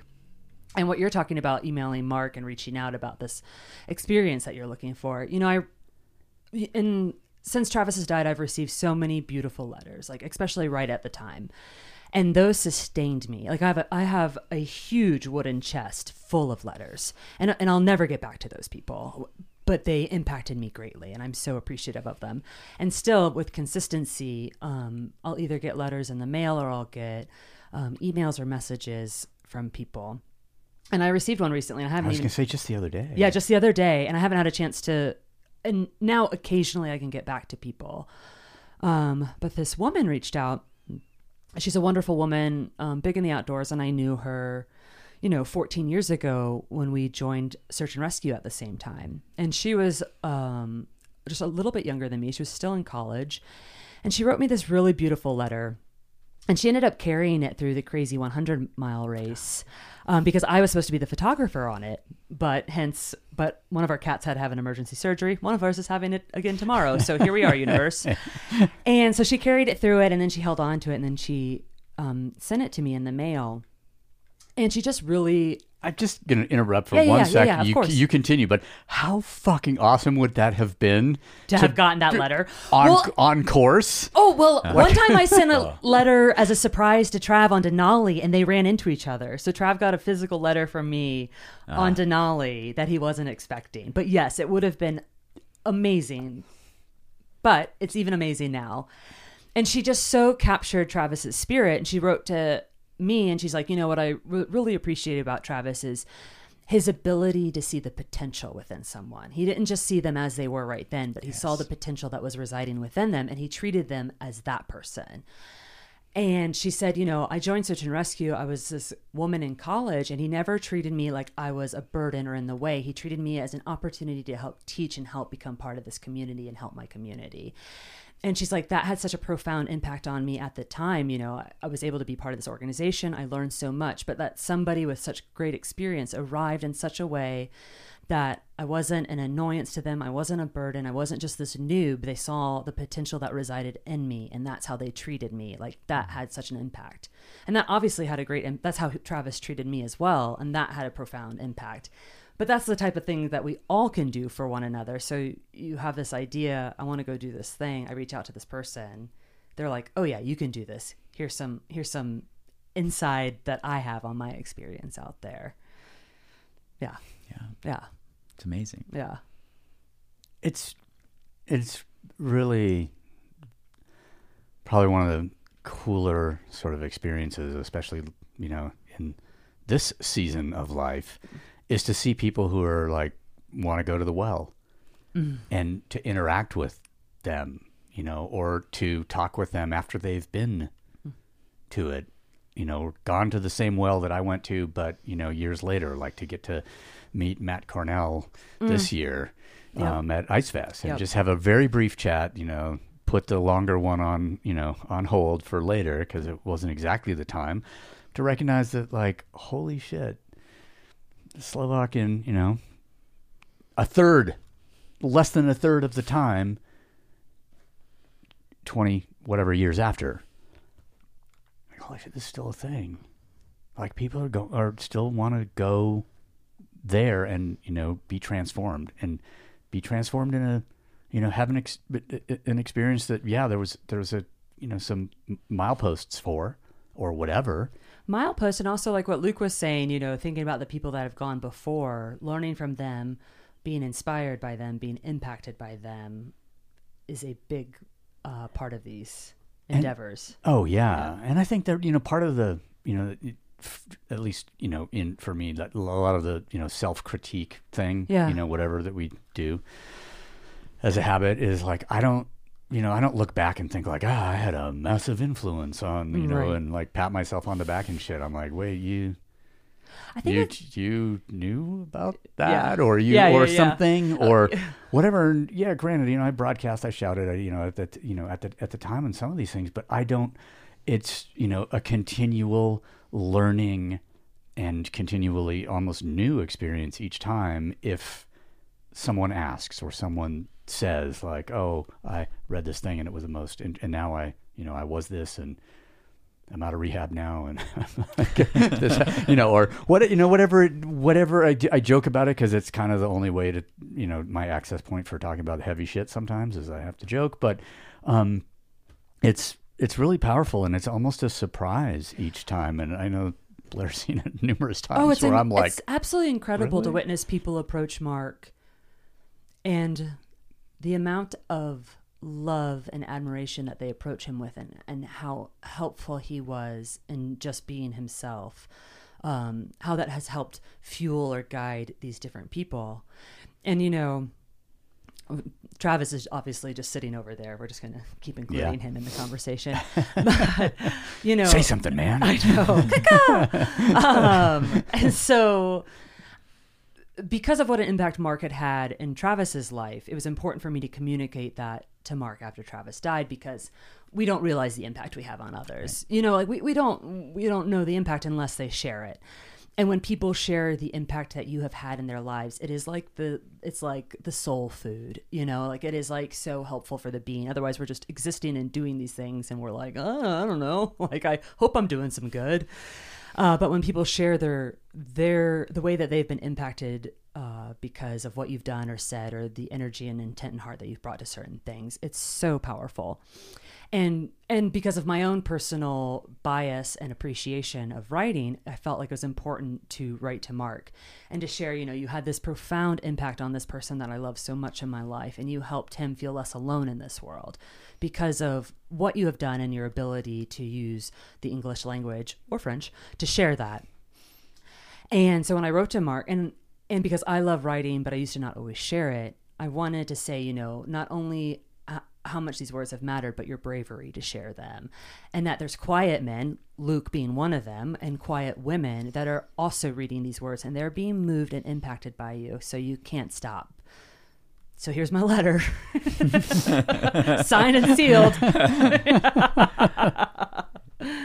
yeah it's and it's special the way that we all come together um because of that yeah Absolutely. yeah yeah I was, yeah, really moved last year um, reading about your hard rock Mm, experience. yes especially when Blair says, you know, she's like, he tried 10 times to get in. And I'm like, there should have, you know, for guys like Luke, there should be a place. you know, it should be like an open place always. You know, here's someone who's willing to like basically strip their soul naked in, you know, organized and unorganized events.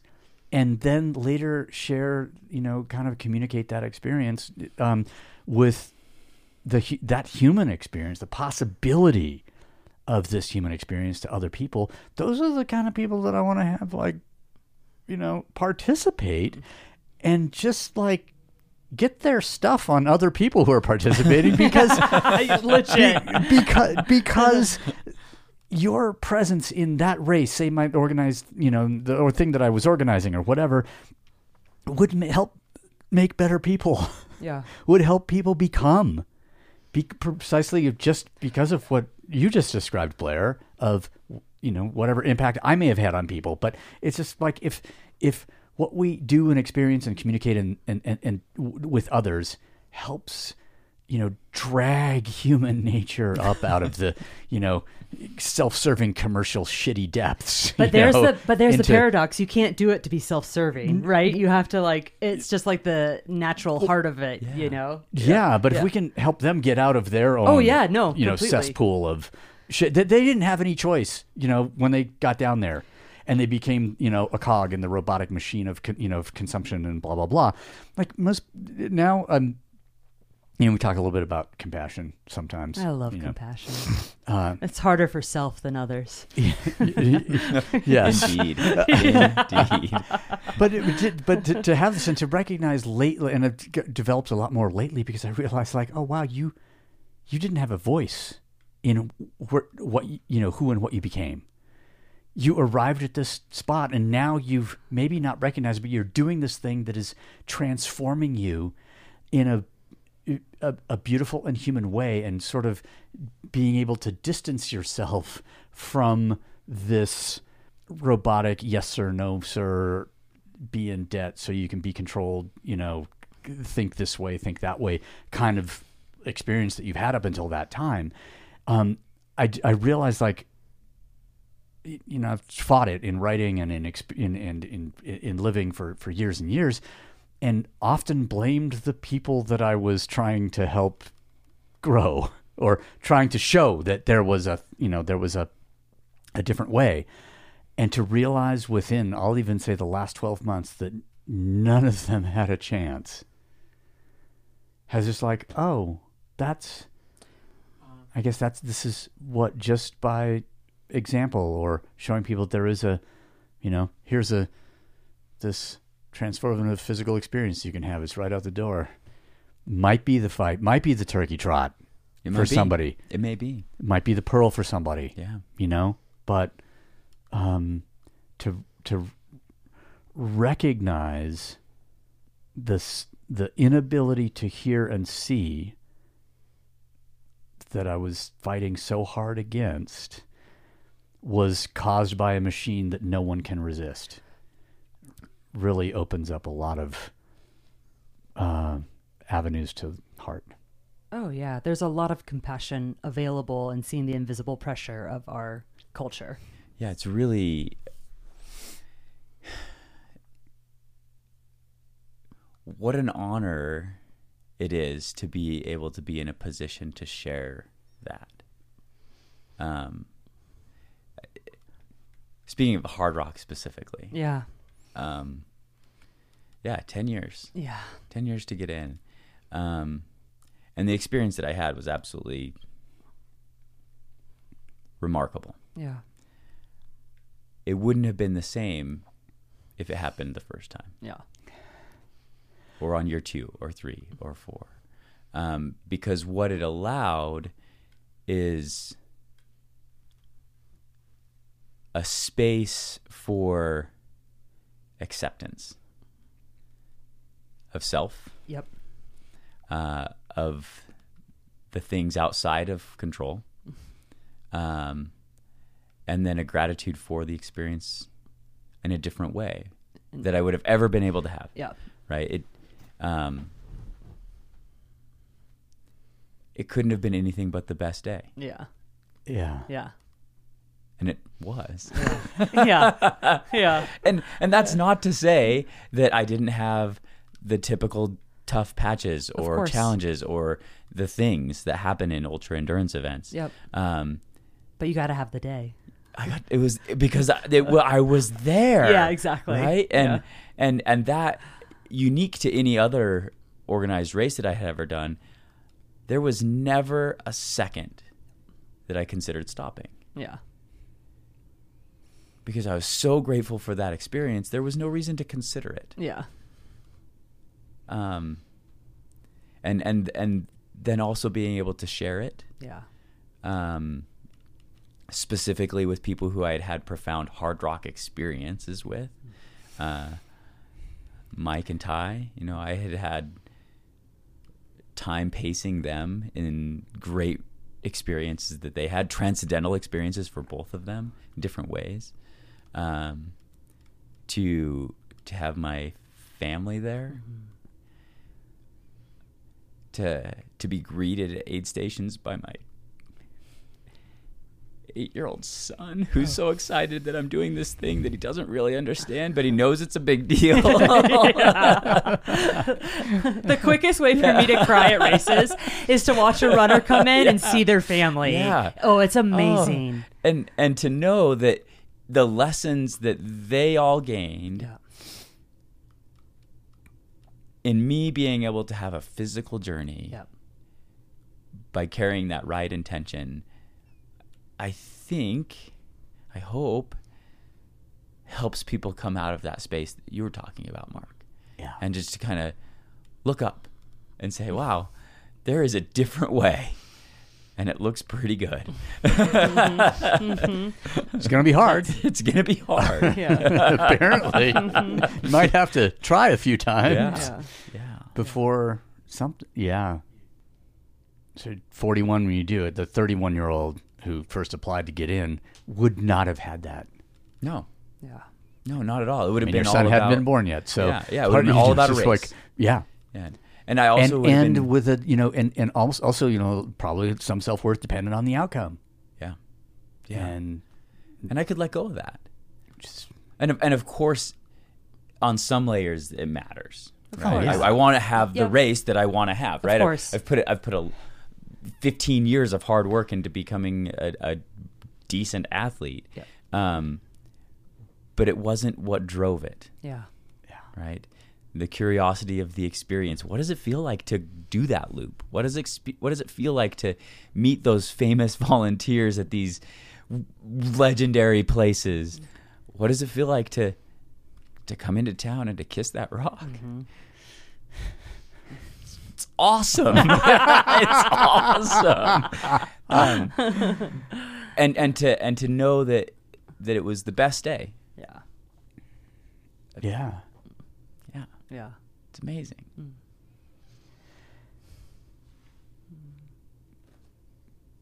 Do you feel like that at a certain point? I, I, de- I mean, I don't see it now, but that there was like this um, in these events. You had these. You, know, you go, you do something in the mountains. I'll just speak for myself, and then have this extraordinarily powerful experience, and then go try and have it again. and to be chasing this almost drug like, you know, high experience, whatever. Um, I mean, I know I was able to talk, eventually recognize and talk myself out of. I don't think I lived out of it. I think it was actually talked myself out of it. Um, but it, sometimes I feel like in that.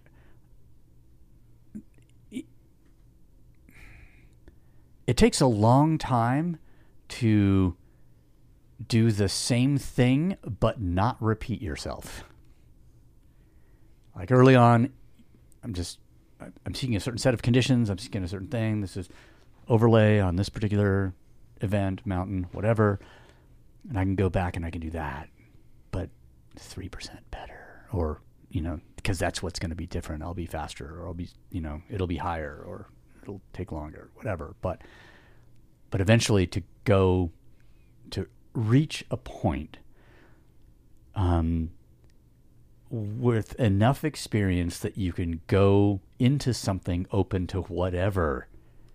Like I'm not looking I don't I don't have I'm not bound to any particular outcome, which means I am completely free. And it feels like that's what happened with Hard Rock last year is that you were free to completely have whatever experience presented itself or was available. Absolutely. It was a paradigm shift.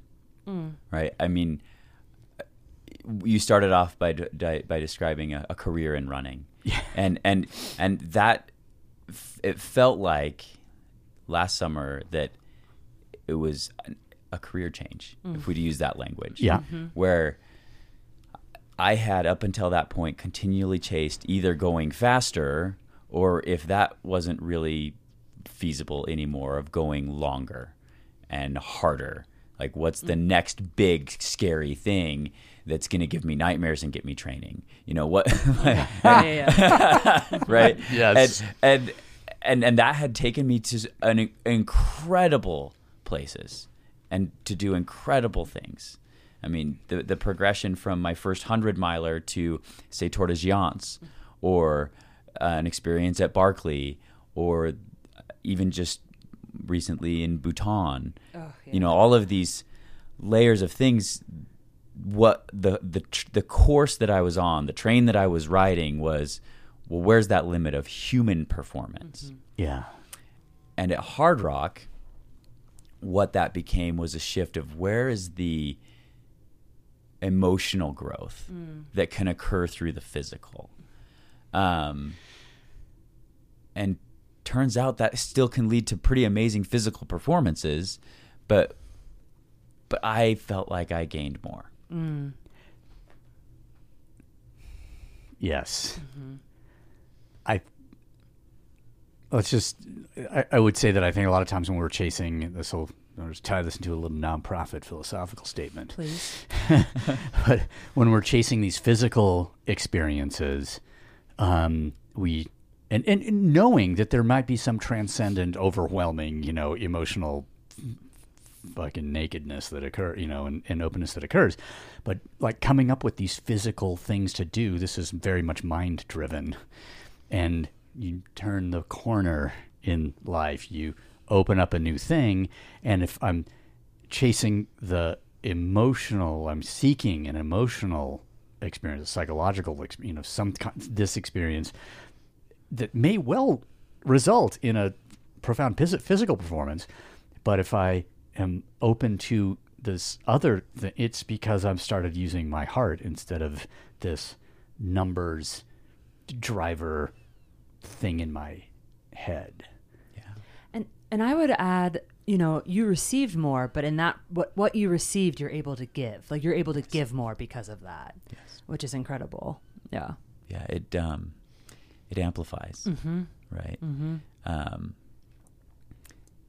it's it's we joked when we crossed paths on that lab on rufa but it's like you go to a different universe Oh yeah. and you're still having the same experiences but it's on a different plane Yes. and and the learning changes Yes. but also your impact can change. And what I dearly hope is that people can seek that experience with their heart Big time. and not just chase a number. and and and while we're doing these things i do feel like our intent just falls off of us right like we're leaving our intent wherever we go right and so if we have Gets the, on other people. it does get on other people it gets on other people it gets on this earth and if we have the opportunity of existence uh, for a brief moment uh, what intent uh, do we want to put where we're going Yes. yeah. Yeah. Yeah. For other people that are going to walk up those same or run up those same places. and I think a lot of the, let's I'll just say emotional availability of it, or the it, um, comes with uh, a, a sort of disassociation from of self image from the activity Yeah. or I- I, I mean, f- and, and I just have to, say, you know, for myself, my lesson there was, uh, however long it took to to not see myself as a climber through the lens of climbing after I stopped doing the thing, and then to be able to go, wh- which i- i- in some way I see like look at goals that you have or, or ideas for experiences that you want to have that you have mentioned for this year, and I think oh that's only available because his because you know this the self ident- the identity has changed in, an, in in a way or or you know opened up. I mean, uh, um, and just to see like sitting in, you know, when we were ultra running on the couch in the warming tent. I Um, love ultra running. oh, look, I found a burrito in my pocket. This is awesome. That was amazing. Luke did find a burrito.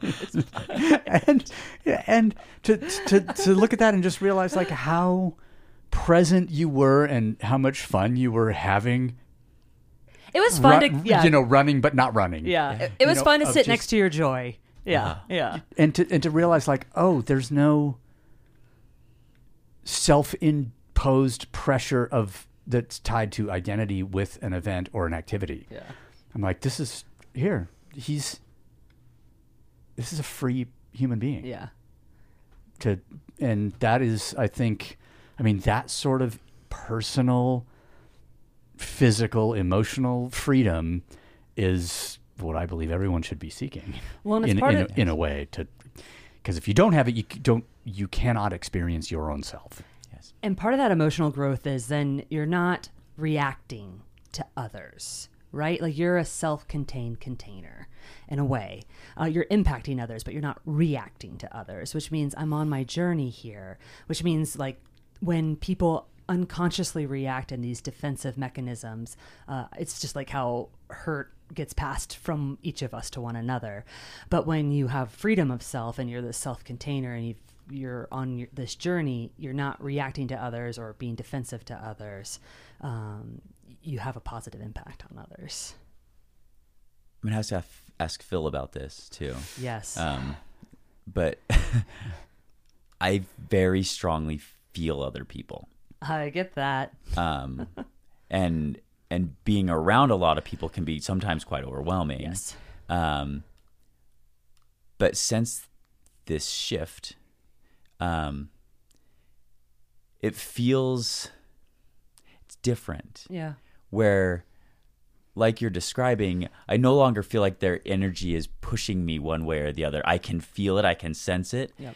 and then i can return what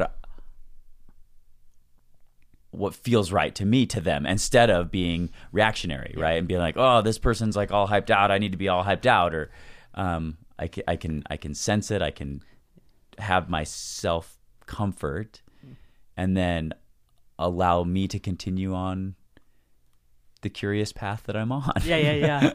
Yeah. can, can we talk about the continuation of that curious path for this year? Sure. Yeah. What are you up to this year? Something different. Yeah. Um, continue give me two minutes i just need to leave and uh, change the condition of my physical existence You need to relieve your soul pod. Yes, I do. I, am feeling some internal pressure that uh, I know there's a way to To relieve. to change, and I, I don't want it to become my identity or affect my ability to feel and think. So, so this, I'm going to this get part's rid of probably it. going to get edited so I can re- totally uh, Oh, oh, leak out a hell- bit of my Star Wars nerdery.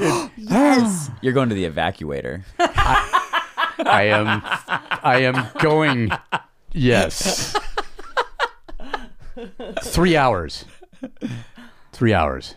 Is How long I stood in line to see the first Star Wars movie.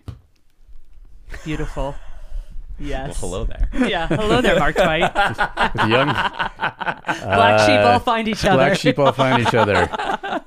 And with the young, God, what was her? Judy Ford.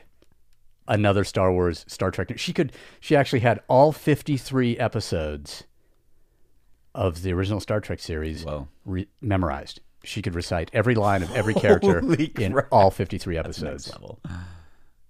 Go, And uh, Judy. I wonder where she is today. Just to It's so remember all warm in here 53. right now. Yeah. Yeah. Thank you. Hello. Hi. Welcome back. Practice maximum enthusiasm. Oh That my is, god, uh, it's so good.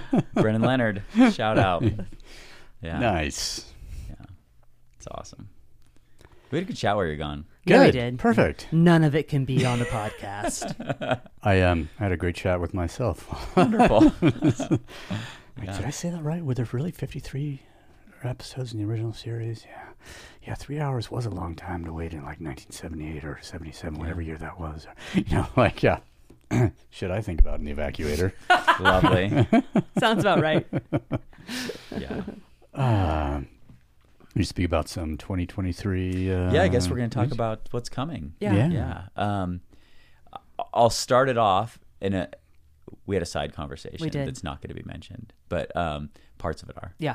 Um, Do I need to cut it later? Yeah. We but we express it in the pod. We yeah. say- Okay. You'll, you'll you'll hear Okay, it. I'll Yeah. do it when Yeah. I'm in the edit. Yeah. Not going to just hit Yeah. send. yeah. Yeah. We go, sorry, Mark. Oh, perfect. God, That's this. the first time that's ever happened in here. Is there a whole episode called that? yes, I, I do believe. So, uh, I got back from Bhutan. Maybe a whole nother podcast to talk. I about know, that, you thought- yeah. Um, and and and after Bhutan, I ended up in a pretty dark place. How- wh- Uh, I would think it as like a post expedition blues. Like I had had this life changing pinnacle experience and came home to normal life. Yeah, right? completely. Um, Yes. you, you come down from the mountain. Yep. Yeah, and and and it was uh, fast enough reentry that it was uh, a, an enormous shock. Uh, Yeah, you come down from the mountain, you're also in a very sacred culture. Yes. Yeah. Yes. There was so many layers Yes, to that. yep. Um, and so I I was in a bad space for a little bit, just emotionally. Yep. Um, which happens to coincide perfectly with ultra running lottery season. Awesome. Um, and you know, when Party. a guy's down, you gotta kick him. You gotta kick him real hard. Three times. uh, I mean- yeah. Three time lottery loser. Uh, one, I had very little chance of getting in. The other, I thought I had a better chance. And the one, I thought I had a great chance. Um, so that would be Western Hard Rock Barclay. Um, and I did end up on a wait list for Barclay. Yep. Um, and and that sucked. Yeah. oh I- yeah. I, would- I, I, I described it to someone as it felt kind of like an existential crisis as an athlete because I had in my mind this Oh, yeah. path that I was going to follow, and it was going to be this exceptional year to do these crazy things, these wonderful things, and uh, and then all of a sudden there's nothing. I have no plan. this is i'm gonna get hold it Yeah. but we'll just talk about that like part of the beauty i learned uh, late in my climbing career um, but that was consistent with my ideals generally was i'm never gonna put my own personal sort of experiences in the hands of someone else right? If I want to have these big climbing experiences, the beautiful, yeah, I got to get a permit from the Ministry of Tourism, you know, or whatever, the Mountaineering Association in this country. If I want to go, yeah. So there's a few little things like that. But, um, and yes, there are some environmental constraints because I can only go in this season, you know, things. But for the most part, they're not organized events. We get to choose the time, location, the, you know, stack the deck in our favor kind of thing um, without submitting in a way to the organizational or you know uh, now lottery type nature of some of these events like i can't put my emotional well-being and what i want to do in the hands of something so random um and so then when i started racing my bike like oh i have to be fit on this day rather than in this general season or this general time of year and and then there's a ton of expectation there's a ton of pressure because everybody else felt the same thing to arrive on that day and so everybody comes with their own personal emotional psychological weight that they're carrying into the event and it's and and happily in let's just say a 100 mile foot race or for example a i don't know 200 plus mile bike race um th- that shit gets sorted out halfway through like a lot of people's baggage is gone a lot of those people are fucking gone so you can have it but you have to go through that whole process of did i get in fuck what's my start time you know d which wave am i you know when do i start like and happily climbing in the way that I did it in the era I was able to do it left me free to make those choices whereas like I just look at wh- I just listen to what you just described of three time you know lottery like how do I or with Blair you know would- lottery for high lonesome you know maybe you get in maybe you you you know maybe you don't and just like the emotional um experience witnessing that uh, with her I'm like oh my god this is terrible Legit. Yeah, it sucks. I mean, athletically, I felt completely directionless. I was like, course. I, already I feel crappy about where I'm at at this moment because of h- how- where everything was, just the timing. Yeah. and then Yep. and then it's all of a sudden you're just adrift. Oh, it's such a weird feeling. and it's almost impossible not to feel like they're judging you Yes. Like it's a lottery. It's a lottery. It's in the name. Don't a you like me? lottery. Yeah, why not? Why didn't you pick me? Why not me? you know what? Luke and I talked about in our side conversation, and help me with the pronunciation again. Uh, equanimity. Yeah. Okay. Yes, nailed it. nice. Um, and what we talked about, like for me, I don't pursue equanimity, the lessons of equanimity. They come to me over and over and over again. shit. And I think that I know what's good or bad, and I'll react to that. And then, and so for me, like whatever the n- I perceive as a negative, it knocks me down. Like I get knocked down and I get upset about it. And then something happens and then I sit up and I'm like, okay, next thing. Let's keep going. Like what's the next journey? What's the next thing that I can do or I get to participate in? But I am noticing this like these lessons of equanimity in my life where us as humans, we think we know what's good or bad. And certainly there are some things that are just bad. Um but what I'm trying to become more tuned into is that I don't necessarily know. I still have those emotions attached to it, and I'll still get knocked down when something unexpected that is hard happens. Um, but yeah, I don't search out, at least consciously, uh, the lessons of equanimity, but they certainly come. Yeah. Yeah. And I'm learning that now. Yeah, I hear you. Right, I, I hear mean, you very much. I, I, I went through a period of, of frankly, I was really angry Yeah. and hurt and upset. And Yep. it, it didn't need to be that way, but that's where I was. Yeah.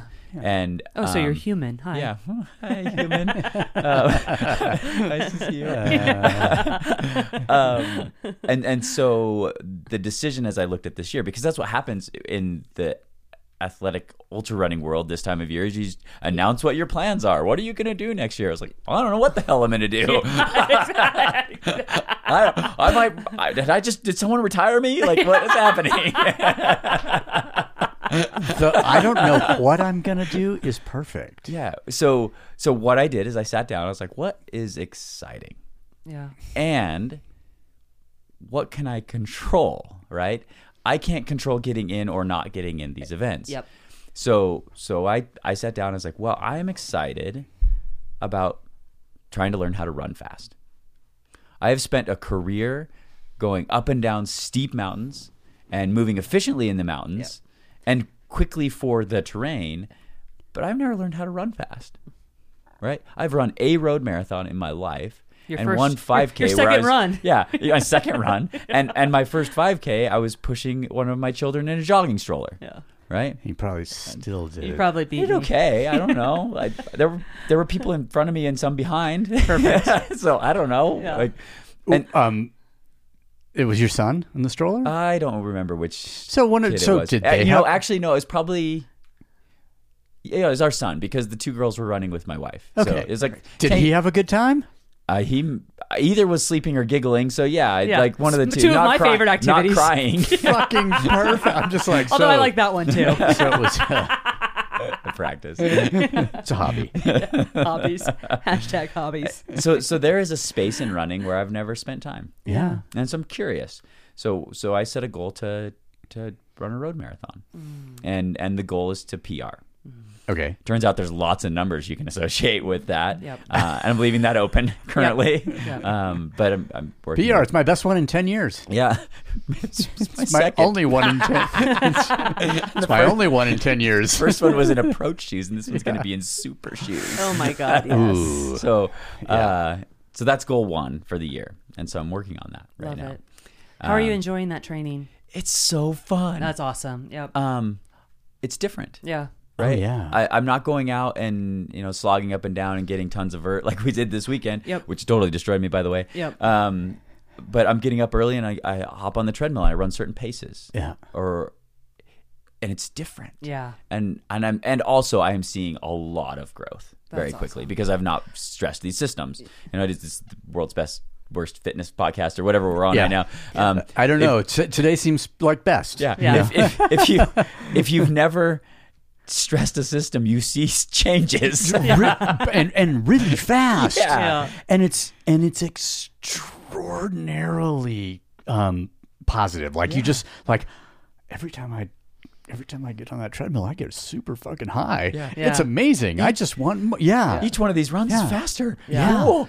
You know, uh, so the, I am not training for a road marathon right now, but I did buy a treadmill this winter just because I was like, I need to get in more miles, and it can be negative fifty in Montana. Like, In I'm just- case you win a lottery and get into an early hun- early season hundred miler, Exactly. for which there's no way to prep in Montana. but I told Mark, I was like, I can't believe how short it takes to get my run in. It's like so fast. Click off of nine miles, and you didn't even get through an episode of Friends. Like, Exactly. I'm like, whoa, running takes no time on this thing.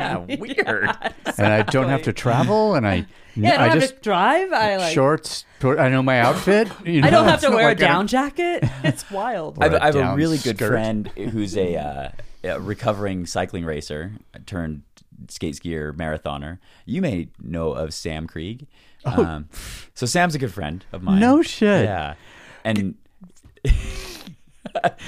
He's um, there was a period in life where he was one of my favorite human beings, He's just because I incredible. got to witness a a transformative period for him, and then to see that play out in the tour of Utah in 2010, Yeah. where he's like, I got into the big leagues. Oh man, I don't know if I like it here so much. well, so he quit cycling and Uh, Yeah. went to marathoning. Yeah. and has done a very similar thing with road marathon, getting still- into like low two twenties. Um, yeah, That's awesome. And so when I was like, I set this goal, I was like, hey, Sam, how do I do this? And he's like, oh, you need to control all the variables. And that is Sam to a T. Yeah. By the way, es- especially. And, and so I mean, he would send me screenshots of like scatter plots on his power meter and training, and I'm like, uh, Jackson Pollock? And he goes, No, it's very organized. Look at the two minute frame, you know, or whatever. like, I'll have oh, to send you some pictures. That'll blow Oh, your mind. Um, yeah. Oh, I'm sure. So he, he he was like, hey, you know, like these are the things that, that I think you should do, and he's had great success. And so I chatted with my coach Scott Mm. Johnston, and and we put together a plan, and it's fun and it's exciting, and and I'm targeting right now the Eugene Marathon at the end of April, and love we'll see it. how it goes. Yep. You're right. Yep. Um, second goal of the year is I said earlier that I have always identified as a rock climber. Well, in my mind, and this is maybe a holdover from from climbing in the '90s, is uh, someone who's a great rock climber climbs 513. Yeah. So I'm going to climb a 513 this year, Yeah. or I'm going to try damn hard to do so. Yeah. Yeah. Yeah. Yeah. Completely. Yeah. Um, and I'm going to lead that 513. yep. it's funny that number, like, to, like, to sort of go back into, like, because with a fused ankle, one of the things I do, can, what I can do, um, you know, f- fitness wise or whatever, and I'm kind of enjoying it, especially when it's like a bunch of old dudes, um, is to go into the rock gym. Yeah. Then you realize, like, oh, the, the children warm up on 511. Yeah. That's weird. That was my top end before, and I was always semi ashamed about that. but now, I, I mean, the number thing, I it, it's going to be arbitrary, whatever number you Absolutely. s- decide. Yes. but and why not? Yeah. And and in my mind, as a formative climber, that was a benchmark. Oh Yeah. yeah, and so it's a Yeah. benchmark that I can strive for. I love it. Um, so that's exciting, and and it allows me amongst my road marathon training is I can spend some evenings in the climbing gym working on building that fitness, and Yeah. and it's just a fun movement. oh, it's so fun. Yeah. yeah, And I think it's also really special with your experience with your accident uh, to pursue that. Yeah. yeah. Um, It's it's gonna be hard, Blair. Oh, I would believe it completely. oh. Yeah.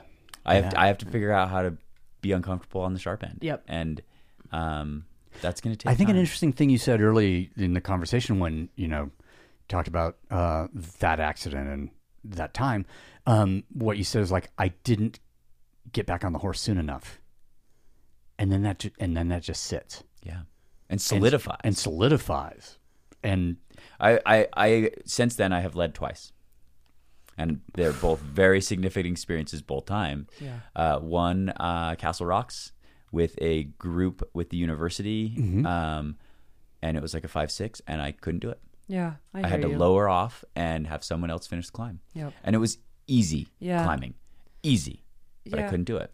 Easy under Yeah, parentheses. Yeah, totally. I mean, the climbing, the physical climbing, the emotional. Oh. Yeah. and then the other, It- the emotional part was uh, impossible. Yeah. I could not do it. yeah, Yeah. wow, And the other was many years later at a Patagonia offsite meeting. Mm-hmm. Uh, the I got invited to participate in a design meeting with the climbers, and on an off afternoon, we went to the climbing gym. Turns out, if you go to the climbing gym with a bunch of fi- f- like famous climbers, weird stuff happens. Yeah, oh, yeah. You got the Tommy Caldwell's and Sonny Trotters and you know the Yeah. Josh Whartons of the world, and Yeah. like the r- red carpets come out. They didn't know who I was, uh, so I had to do the lead test.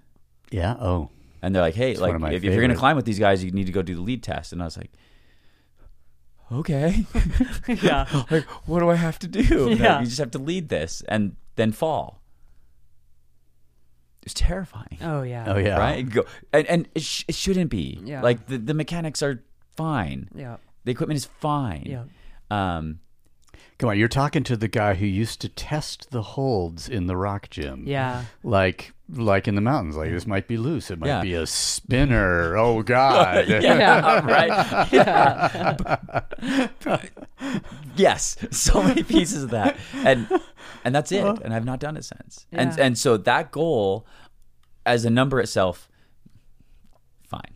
A lot of people can climb five thirteen. Yeah, Yeah. But I but was gonna that's say gonna this. be a This is why journey. you didn't get into the races. Is for this journey. there's this, this fascinating thing that and we've just been circling it or we've been souping in it here is that it's that we are still naturally comparative like we're human beings so we are comparative by nature um, of a lot of people can do it who gives a shit? this is your this is the journey you know and and, and i was thinking about like i had to stop and lower off a five six you know, like b- people do that with no hands. You know, they're like, but who gives a fuck about the person who can do? You know, like I was confronting my own fucking mortality, regardless of the number, regardless of the physical difficulty. Therefore, it was a transformative or uh, shutting down, Yeah. like suffocating um, experience. And but we so often talk about these things uh, you know our personal experiences as they are viewed or you know related to by other human beings which then you know prevents us from growing or maybe going back to that same deal and i think you know as you say 513 is a number and But there's a big It's- journey behind that number for you. Yeah. Yeah. And it's Oh, gonna yeah. be really fun. Yeah. And Yeah. really scary. Yep. And that's okay. Yeah. I'm excited for that. Yeah. Um, Practice maximum enthusiasm. Indeed. Indeed. Thanks, Brendan. Um, and then the third goal um, is I wanted to see if after doing those other things, the road marathon and then the climbing, if I could run a 100 miler faster than I ever have. Of course. Yeah. Mm. Yeah. Um, in no way am I going to say the next thing I'm saying to cheapen an experience for Yeah. anyone. Um, but a hundred mile achieving a hundred miler has become something attainable Yep. right? It's not something at this point in my life is intimidating. Yes. Um, it's still a very intimidating distance. Yep. It's hard. and a lot of shit has to go right But Yes, it's just the same yes. as like um uh the five six or five thirteen, the hundred. It's Yeah. not it's your journey and so Yeah. it's very attainable. Yeah. And so what I want to see is if I can take all of these years of experience and training and do it better Yeah. specifically for the goal of of that betterment Yep. like putting it all together and seeing Yep. so yeah what um no Oh wait, can I compliment you for a second? Souping, my new favorite verb. indeed it's a good one Forget marinating. yeah yeah we're souping We're souping. Yeah, and marinating, there's no heat. Sipping, Exactly. you're just you gotta you get you could turn the stove to simmer. Here we are, simmering, souping. So Mark is like an incredible chef and he's lived in his place for seven years ish. Yeah, And the yeah. I was like Got a cooking fucking or, inc- I was- incredible gas range Wait. in my kitchen. It's amazing. Wait, I was cooking. Incorrect. I was rewarming something that Mark had made, right? And he was like, What did you do to the stovetop? That's incredible. I'm like, I put it on simmer. And he was like, What? I was like, Yeah, I just put it on simmer. You turn the knob to the left instead of the right. And he was like, What? Mind blown. New level unlocked. and I was like, Oh my God. I had always been angry at this range for not being like. There's one burn. It's like the small one where I can actually simmer the rice. You know, and I, am like, why doesn't this fucking go low enough? Seven fucking years. Turn it. You push the push the knob in and turn to the left gives you access to the simmer setting. So many simmer options over there. incredible. I'm like, oh my god, And then I was like, you're amazing. you don't even cook. Are you from here? What the fuck? No, I'm not. I am certainly an alien. Uh, wow. Outed. but you just want me to have new experiences in life. So, Exactly. you know, so Opening that- doors. Mm-hmm. That was one. That was one of them. But the thing what I'm curious about is if I was choosing enough to, if fa- uh, uh, a 100 mile race faster than you've ever done, obviously there are some that will be more attractive environmentally, let's just say, than others. And I know that when we were talking about Blair, who wants to do her first actual 100, um, you know, there's options, right? You don't want to have some one with, you know, 40,000 vert, if there is such a thing. Um, I'm not going to try Ure first off. No. yeah something like that right so so for a fast 100 did, did you did, did you impose some other sort of limitations or is it just Yes, the- the- I uh, did. okay Yes, because I also wanted to do a little bit of self comparison. okay Yeah, So I'm going back to the bear. that's awesome. nice Yeah, which I've run four times, I believe, three or four. And your wife has done it a couple of times. Twice. Yeah, that's Yes. incredible. So we have a good history Yep, with that race. that's special. Um, it was my first. It was her first. Yep. Um, and the course is the same. I was marveling the other night, not- whatever night that was, not that long ago, when you were talking about that in the tent and Mm-hmm. people like making a wrong turn and blah, blah, and all these landmarks, Ranger Dip and da da da da, and these other things, you know, like, oh yeah, it's the same as these big routes in the mountains. Yes. The people who've done them all know that, you know, yeah, Mm. Yeah, these, and, and these places. very vivid points. oh, right? goodness. Yes, and and just like you can revisit a climbing route point by point by point, I can do that for these. Uh-huh.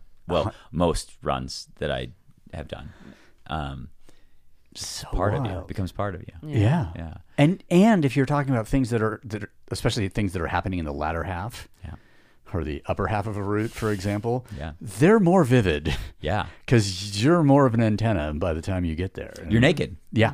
Yeah, you're naked by the time you get there. Yeah. And and that's also the space where the big mistakes are made. Mm. Yeah. Yeah. And and the consequences of those are very different, right? A mistake in a big alpine route is very different than a mistake at a hundred miler. yeah. Depends on d- d- it depends on your level of emotional involvement. Uh, Indeed. Indeed. Oh, Right. that's good. that's that's really Right, good. yes. Because Yeah. it can be just as you know, if if if it's if it's identity related with the Sure. activity, it can be just as. Def- I mean, yeah. Uh, Yeah, absolutely. I mean, yeah. They're physical. Okay, Physical, sure, but the emotional consequences yeah, could could be the same, I guess. Yes, yeah, um, or as transcendent, yes, Yeah. right? Uh, hundred percent. Yep. Anybody can run course record pace for fifty miles. It's what the next fifty look like that make the course record. Yeah. you know. Yeah. Um, so it's it, it- it's it's fascinating, and I'm excited to to be able to have that experience Yeah. um, and to try. Oh yeah. Oh yeah. Yeah. So see what see what this newfound leg speed can turn into. And is that it's late September? Yeah. Yep. Okay. Last weekend of September. Yeah. Let's be back from Scotland then. yes. Yeah. Yeah. We need to Come down. maybe make a trip Yeah. Yeah. or up. Uh, Or it depends on extra- which city you're in. Yeah. Exactly. yeah. yeah. Yeah. down from Montana, up from here. Yeah. Yeah. Yeah. That's that's a good year. Yeah. That's it'll be an a great amazing year. year. Yeah.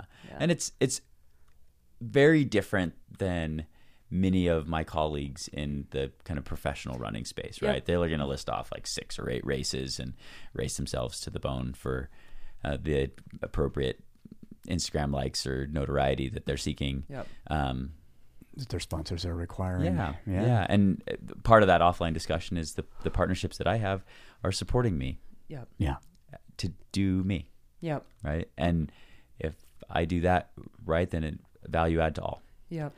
And that's a, like one of the beautiful. th- Like I had my first. You know, I'll just say, I'd, I'd been on the receiving end of the sponsorship situation for a long time, um, in both the positive and the negative ways. Uh, sometimes you get to stand up straight, sometimes you don't. And Indeed. um, uh, one started bringing this particular brand of climbing equipment into the United States, uh, needed to have a team people. So, you know, I want to offer them that experience of not.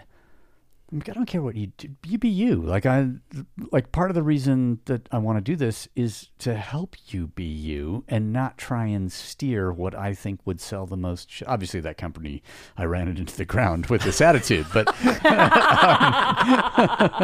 you know, could have just like, oh, you had a shitty season, you're fucking fired. I got a young kid over here who's willing to risk his life to, you know, do great shit that'll, you know, garner a huge amount of media support, and that will translate into sales. Conversion rate should be at least three point seven percent, and if that doesn't happen, you're out of here, um, you know, or whatever the the, uh, th- that thing is. And I just feel like I want to see what you like. If there's a way that we can help, like some of it is like a reward uh, for what has already happened. Sure. What you do in the future, I don't give a shit. You know, here you go. Here's the thing. Or there's like, uh, you know, everybody else involved in this particular, you know, in this particular pursuit of climbing won't sponsor this guy because he's from a small country and nobody can even pronounce his fucking last name. Um, and even though we are, you know, Gravel North America, I'm going to sponsor this. uh, I'm going to help out this guy who happens to live in Slovenia and uh, he's got the greatest attitude. He's done the. Uh, he's a very serious individual. Um, he does amazing things. He doesn't like to talk about it, and but I believe that this that it, his his attitude, his spirit, and his way of going about doing things, um, which I want to support because I'd like other people to be able to see or share, and I don't.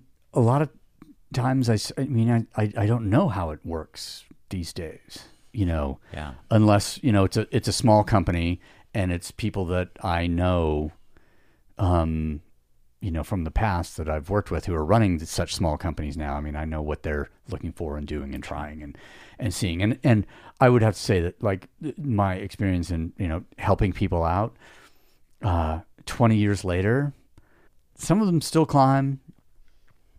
Different lives, families, kids, you know the whole thing.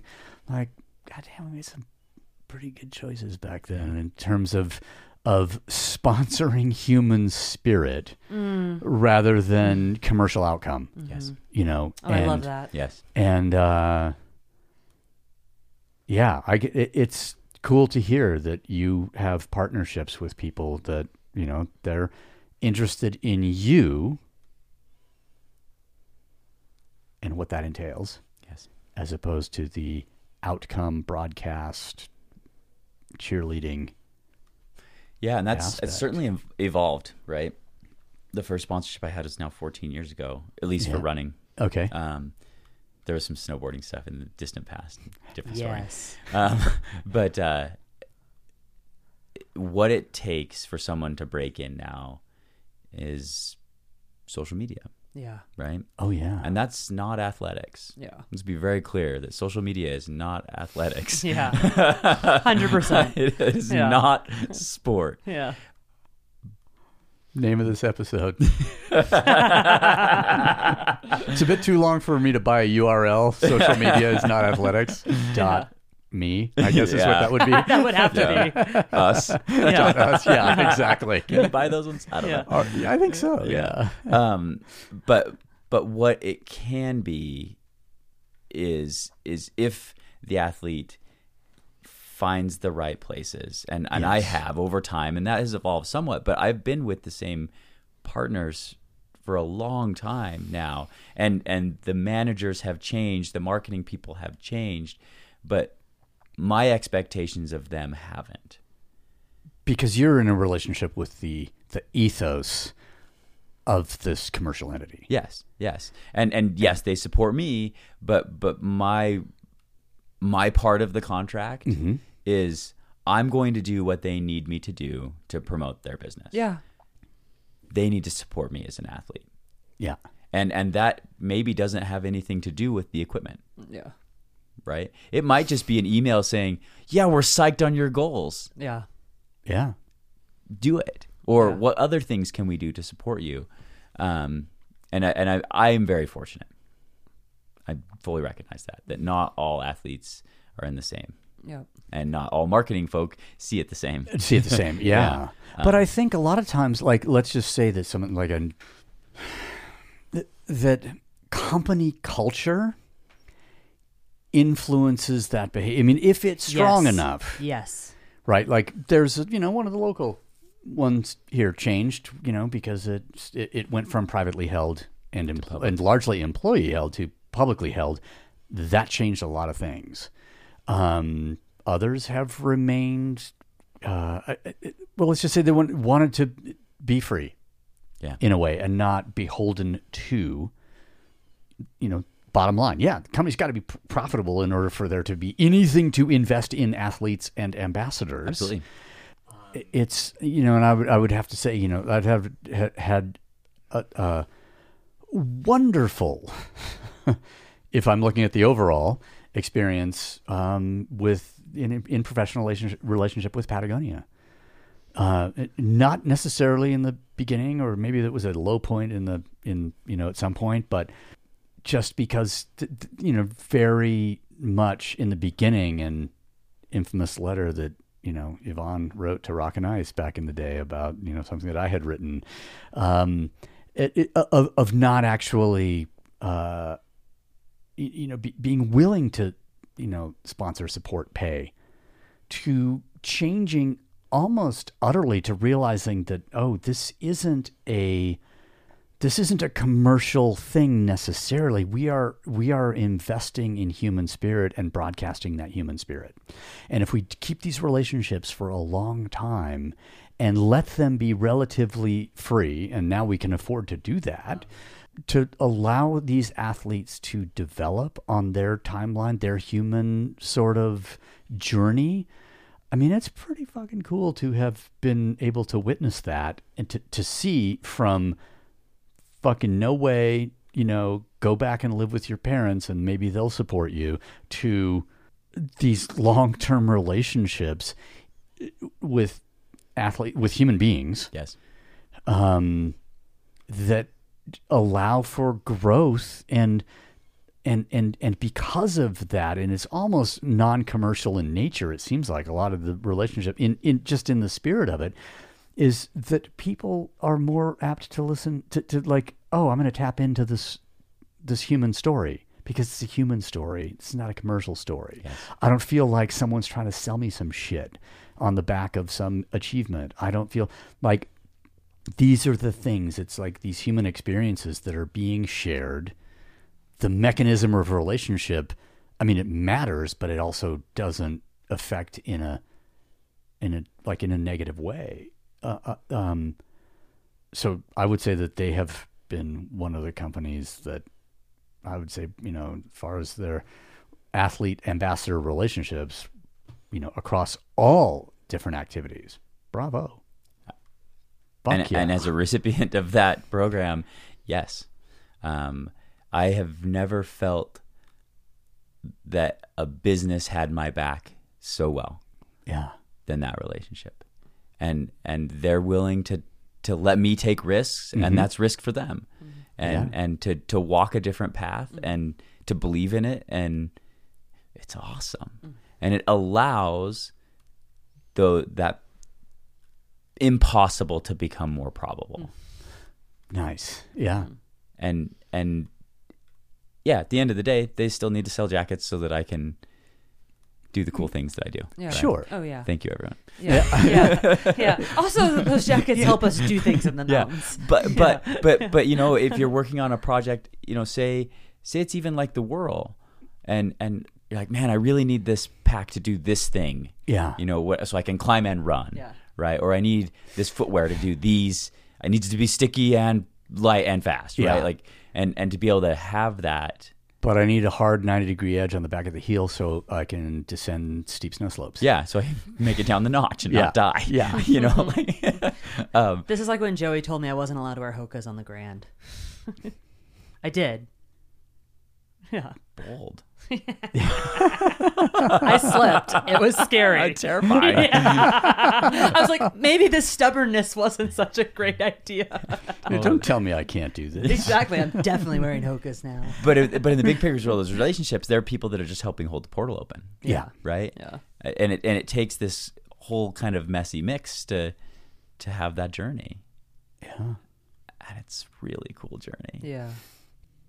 as much as you know, we sort of on this podcast and in life, you know, sort of bash on the the over commercialization of things.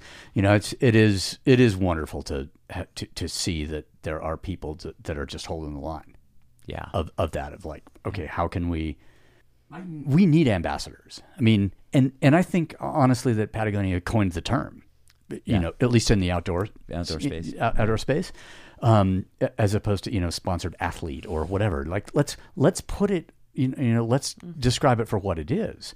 I want someone to be able to walk out to a group of people and talk about the the spirit and the ethos of you know what we're trying to do. Yeah, we're trying to make these highly technical products that allow people to you know d- maybe to to uh, to ha- help them have these outdoor experiences, but also not fuck up the place while we're doing it.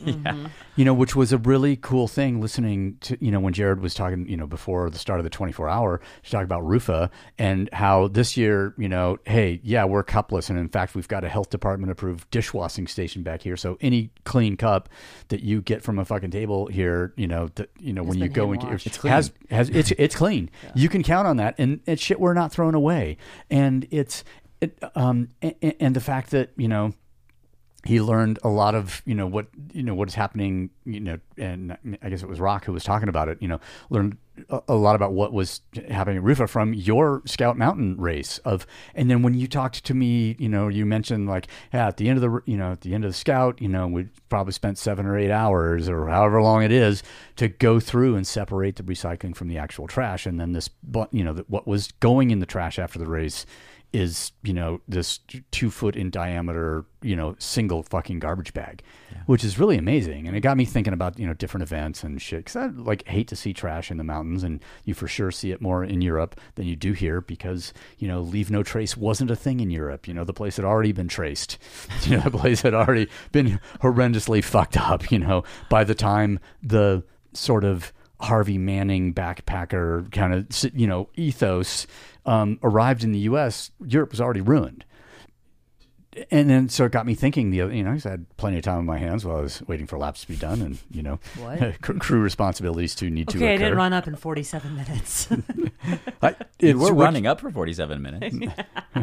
which yeah, and then longer too. you just hadn't reached the turnaround point by then, but which was great because I got more you know time alone to think about shit and read you know whatever. But um, thinking about it, I'm thinking about like different sports and their impact, and certainly different organized events and their impact.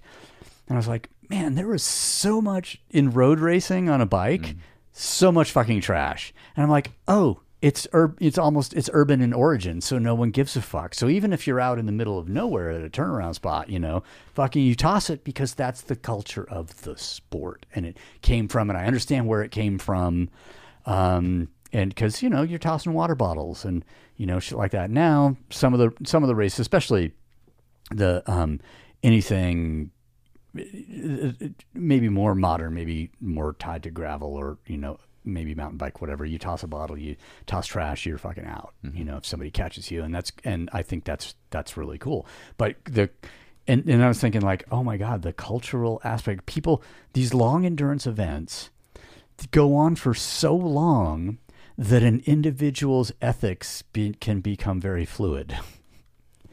So the guy who, for the first, you know, 30 miles will, you know, guy, whatever, racer, the individual who, for the, in the first 30 miles, very strict about like trash. I put the trash back in my jersey pocket or I put it, you know, I put it in a pocket. I've got a special one where the sticky goo wrappers or the, you know, whatever go. Um, and nothing else goes in there because nothing else can because it's sealed shut by fucking liquid sugar. But, um, but, and, and then 80 miles into it, those ethics might go out the window. A- And I know this happens because it happened to me on a route once that um, where we're just like got pushed too far, we were too far out and we were confronting our own mortality and whether we were going to be able to succeed or not and blah, blah, blah. Um, I'm like, oh yeah, all my ethical shit that I believe in went, was gone.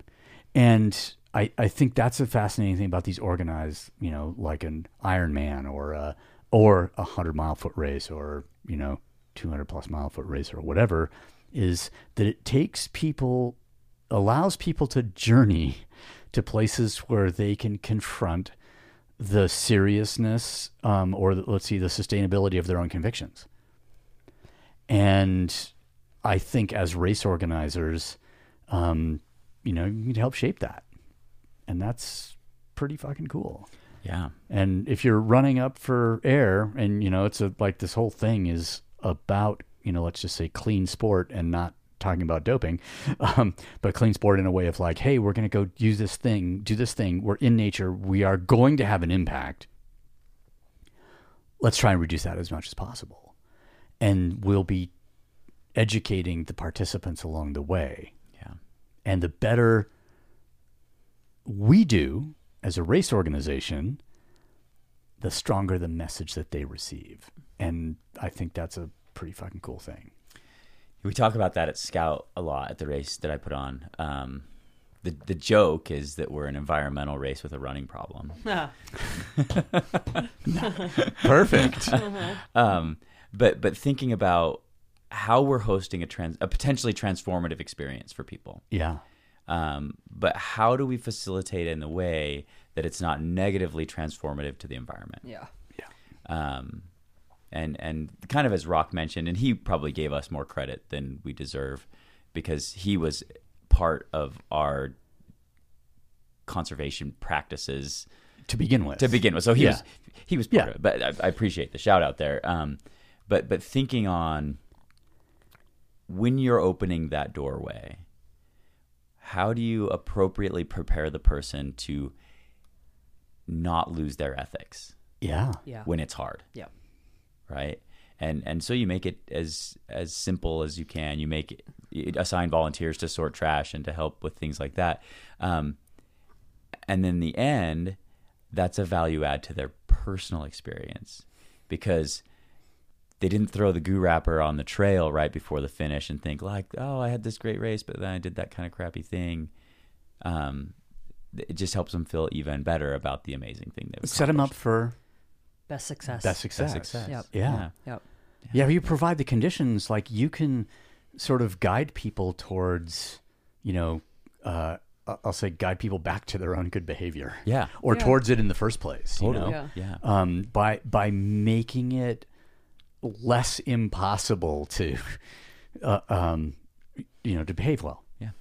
and and I- and I uh, I think that I think there's some other things just culturally that I've learned about the ultra running thing of certain races saying, "Hey, we're not going to be, we're not part of the pipeline." Um, to these other events Oh yeah. as a as a qualifier Awesome. or Yep. you know or let's say hey you know because in climbing it's, there's you know the, the especially the guided pipeline it's like you do rainier and then you do denali and then you get to go to everest you know for the peop you know the moneyed people who want to have that guided experience like that pipeline's bullshit you know you're not fucking learning anything you're just acquiring and and people are all are, are shielding you from the experience to the extent possible Yep. um, so that you so that they can collect your money and you can later say that you did it and i think these are w- the, these are the the kinds of things that happen that are actual you know obviously is exploitative of, of the environment but also quite destructive to it but it's ju- ju- just inter- fascinating to hear that people are like drawing a line. It's like, hey, we want to have a certain experience, and we want our the experience that we provide with our particular event um, to appeal to some individuals and not to others. Maybe not to others. Maybe not. Maybe not to others. And uh, I think having th- those kinds of ideals um, is al- also something that that makes you know different events quite unique from each other and not just you know copy and paste Mm-hmm. I think that's part of the magic of Rufa, Oh yeah. right? It's what makes it such a special event is because you're doing it for more than just doing it. Yeah.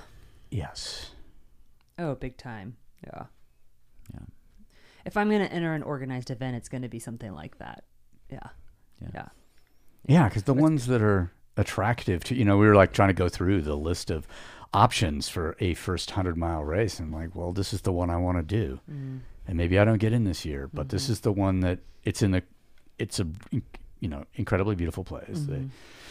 They- you know all the things kind of line up to coincide with what y- And I you're like seeking their vocalized principles Yeah. and their and their principles in action. Yeah, absolutely. Yeah.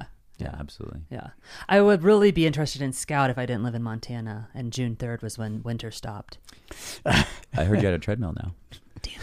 I need to stop telling you things, Luke. You know, I I like to enable endurance experiences. I'm an endurance enabler.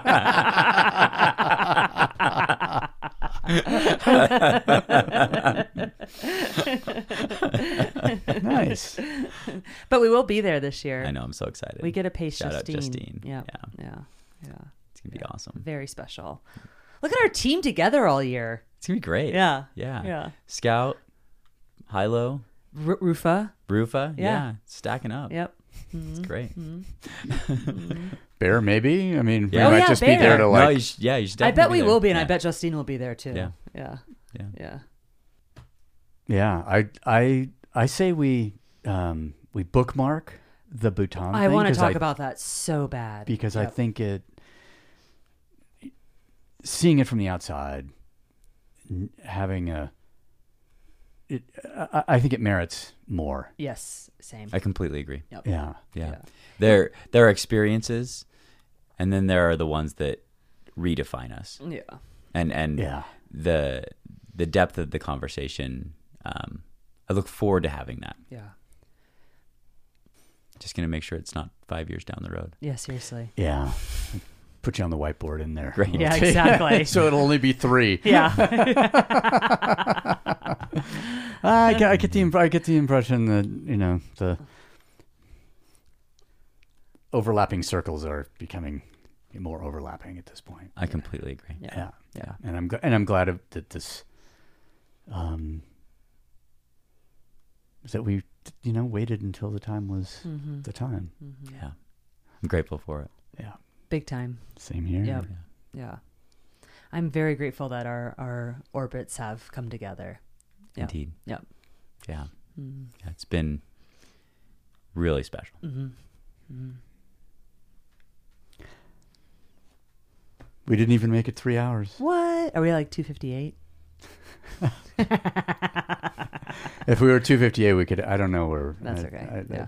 think we might be at two forty. Perfect. Yeah. Yeah. Whatever. Who cares? Because it feels like we're It's good. Yeah. yeah. We hit the off ramp, Yeah. coasted to a. Now we just got to decide, you know, where the best bear claws are. In And- Alaska? No, no, in at which gas station? We're off. We got the off ramp on the road. Oh, yeah. off the freeway on the road trip. Pulling We're off. like- Where are we pulling- stopping? Yeah, where are we stopping? Do we go to the? Personally, I like Sinclair because you know they shit where they eat. do. Yeah. Yeah. Isn't that funny? Yeah. That's hilarious. Thank you. Thank you. Yeah. Thank Thank you, you, Blair. Luke. Yeah. Wow.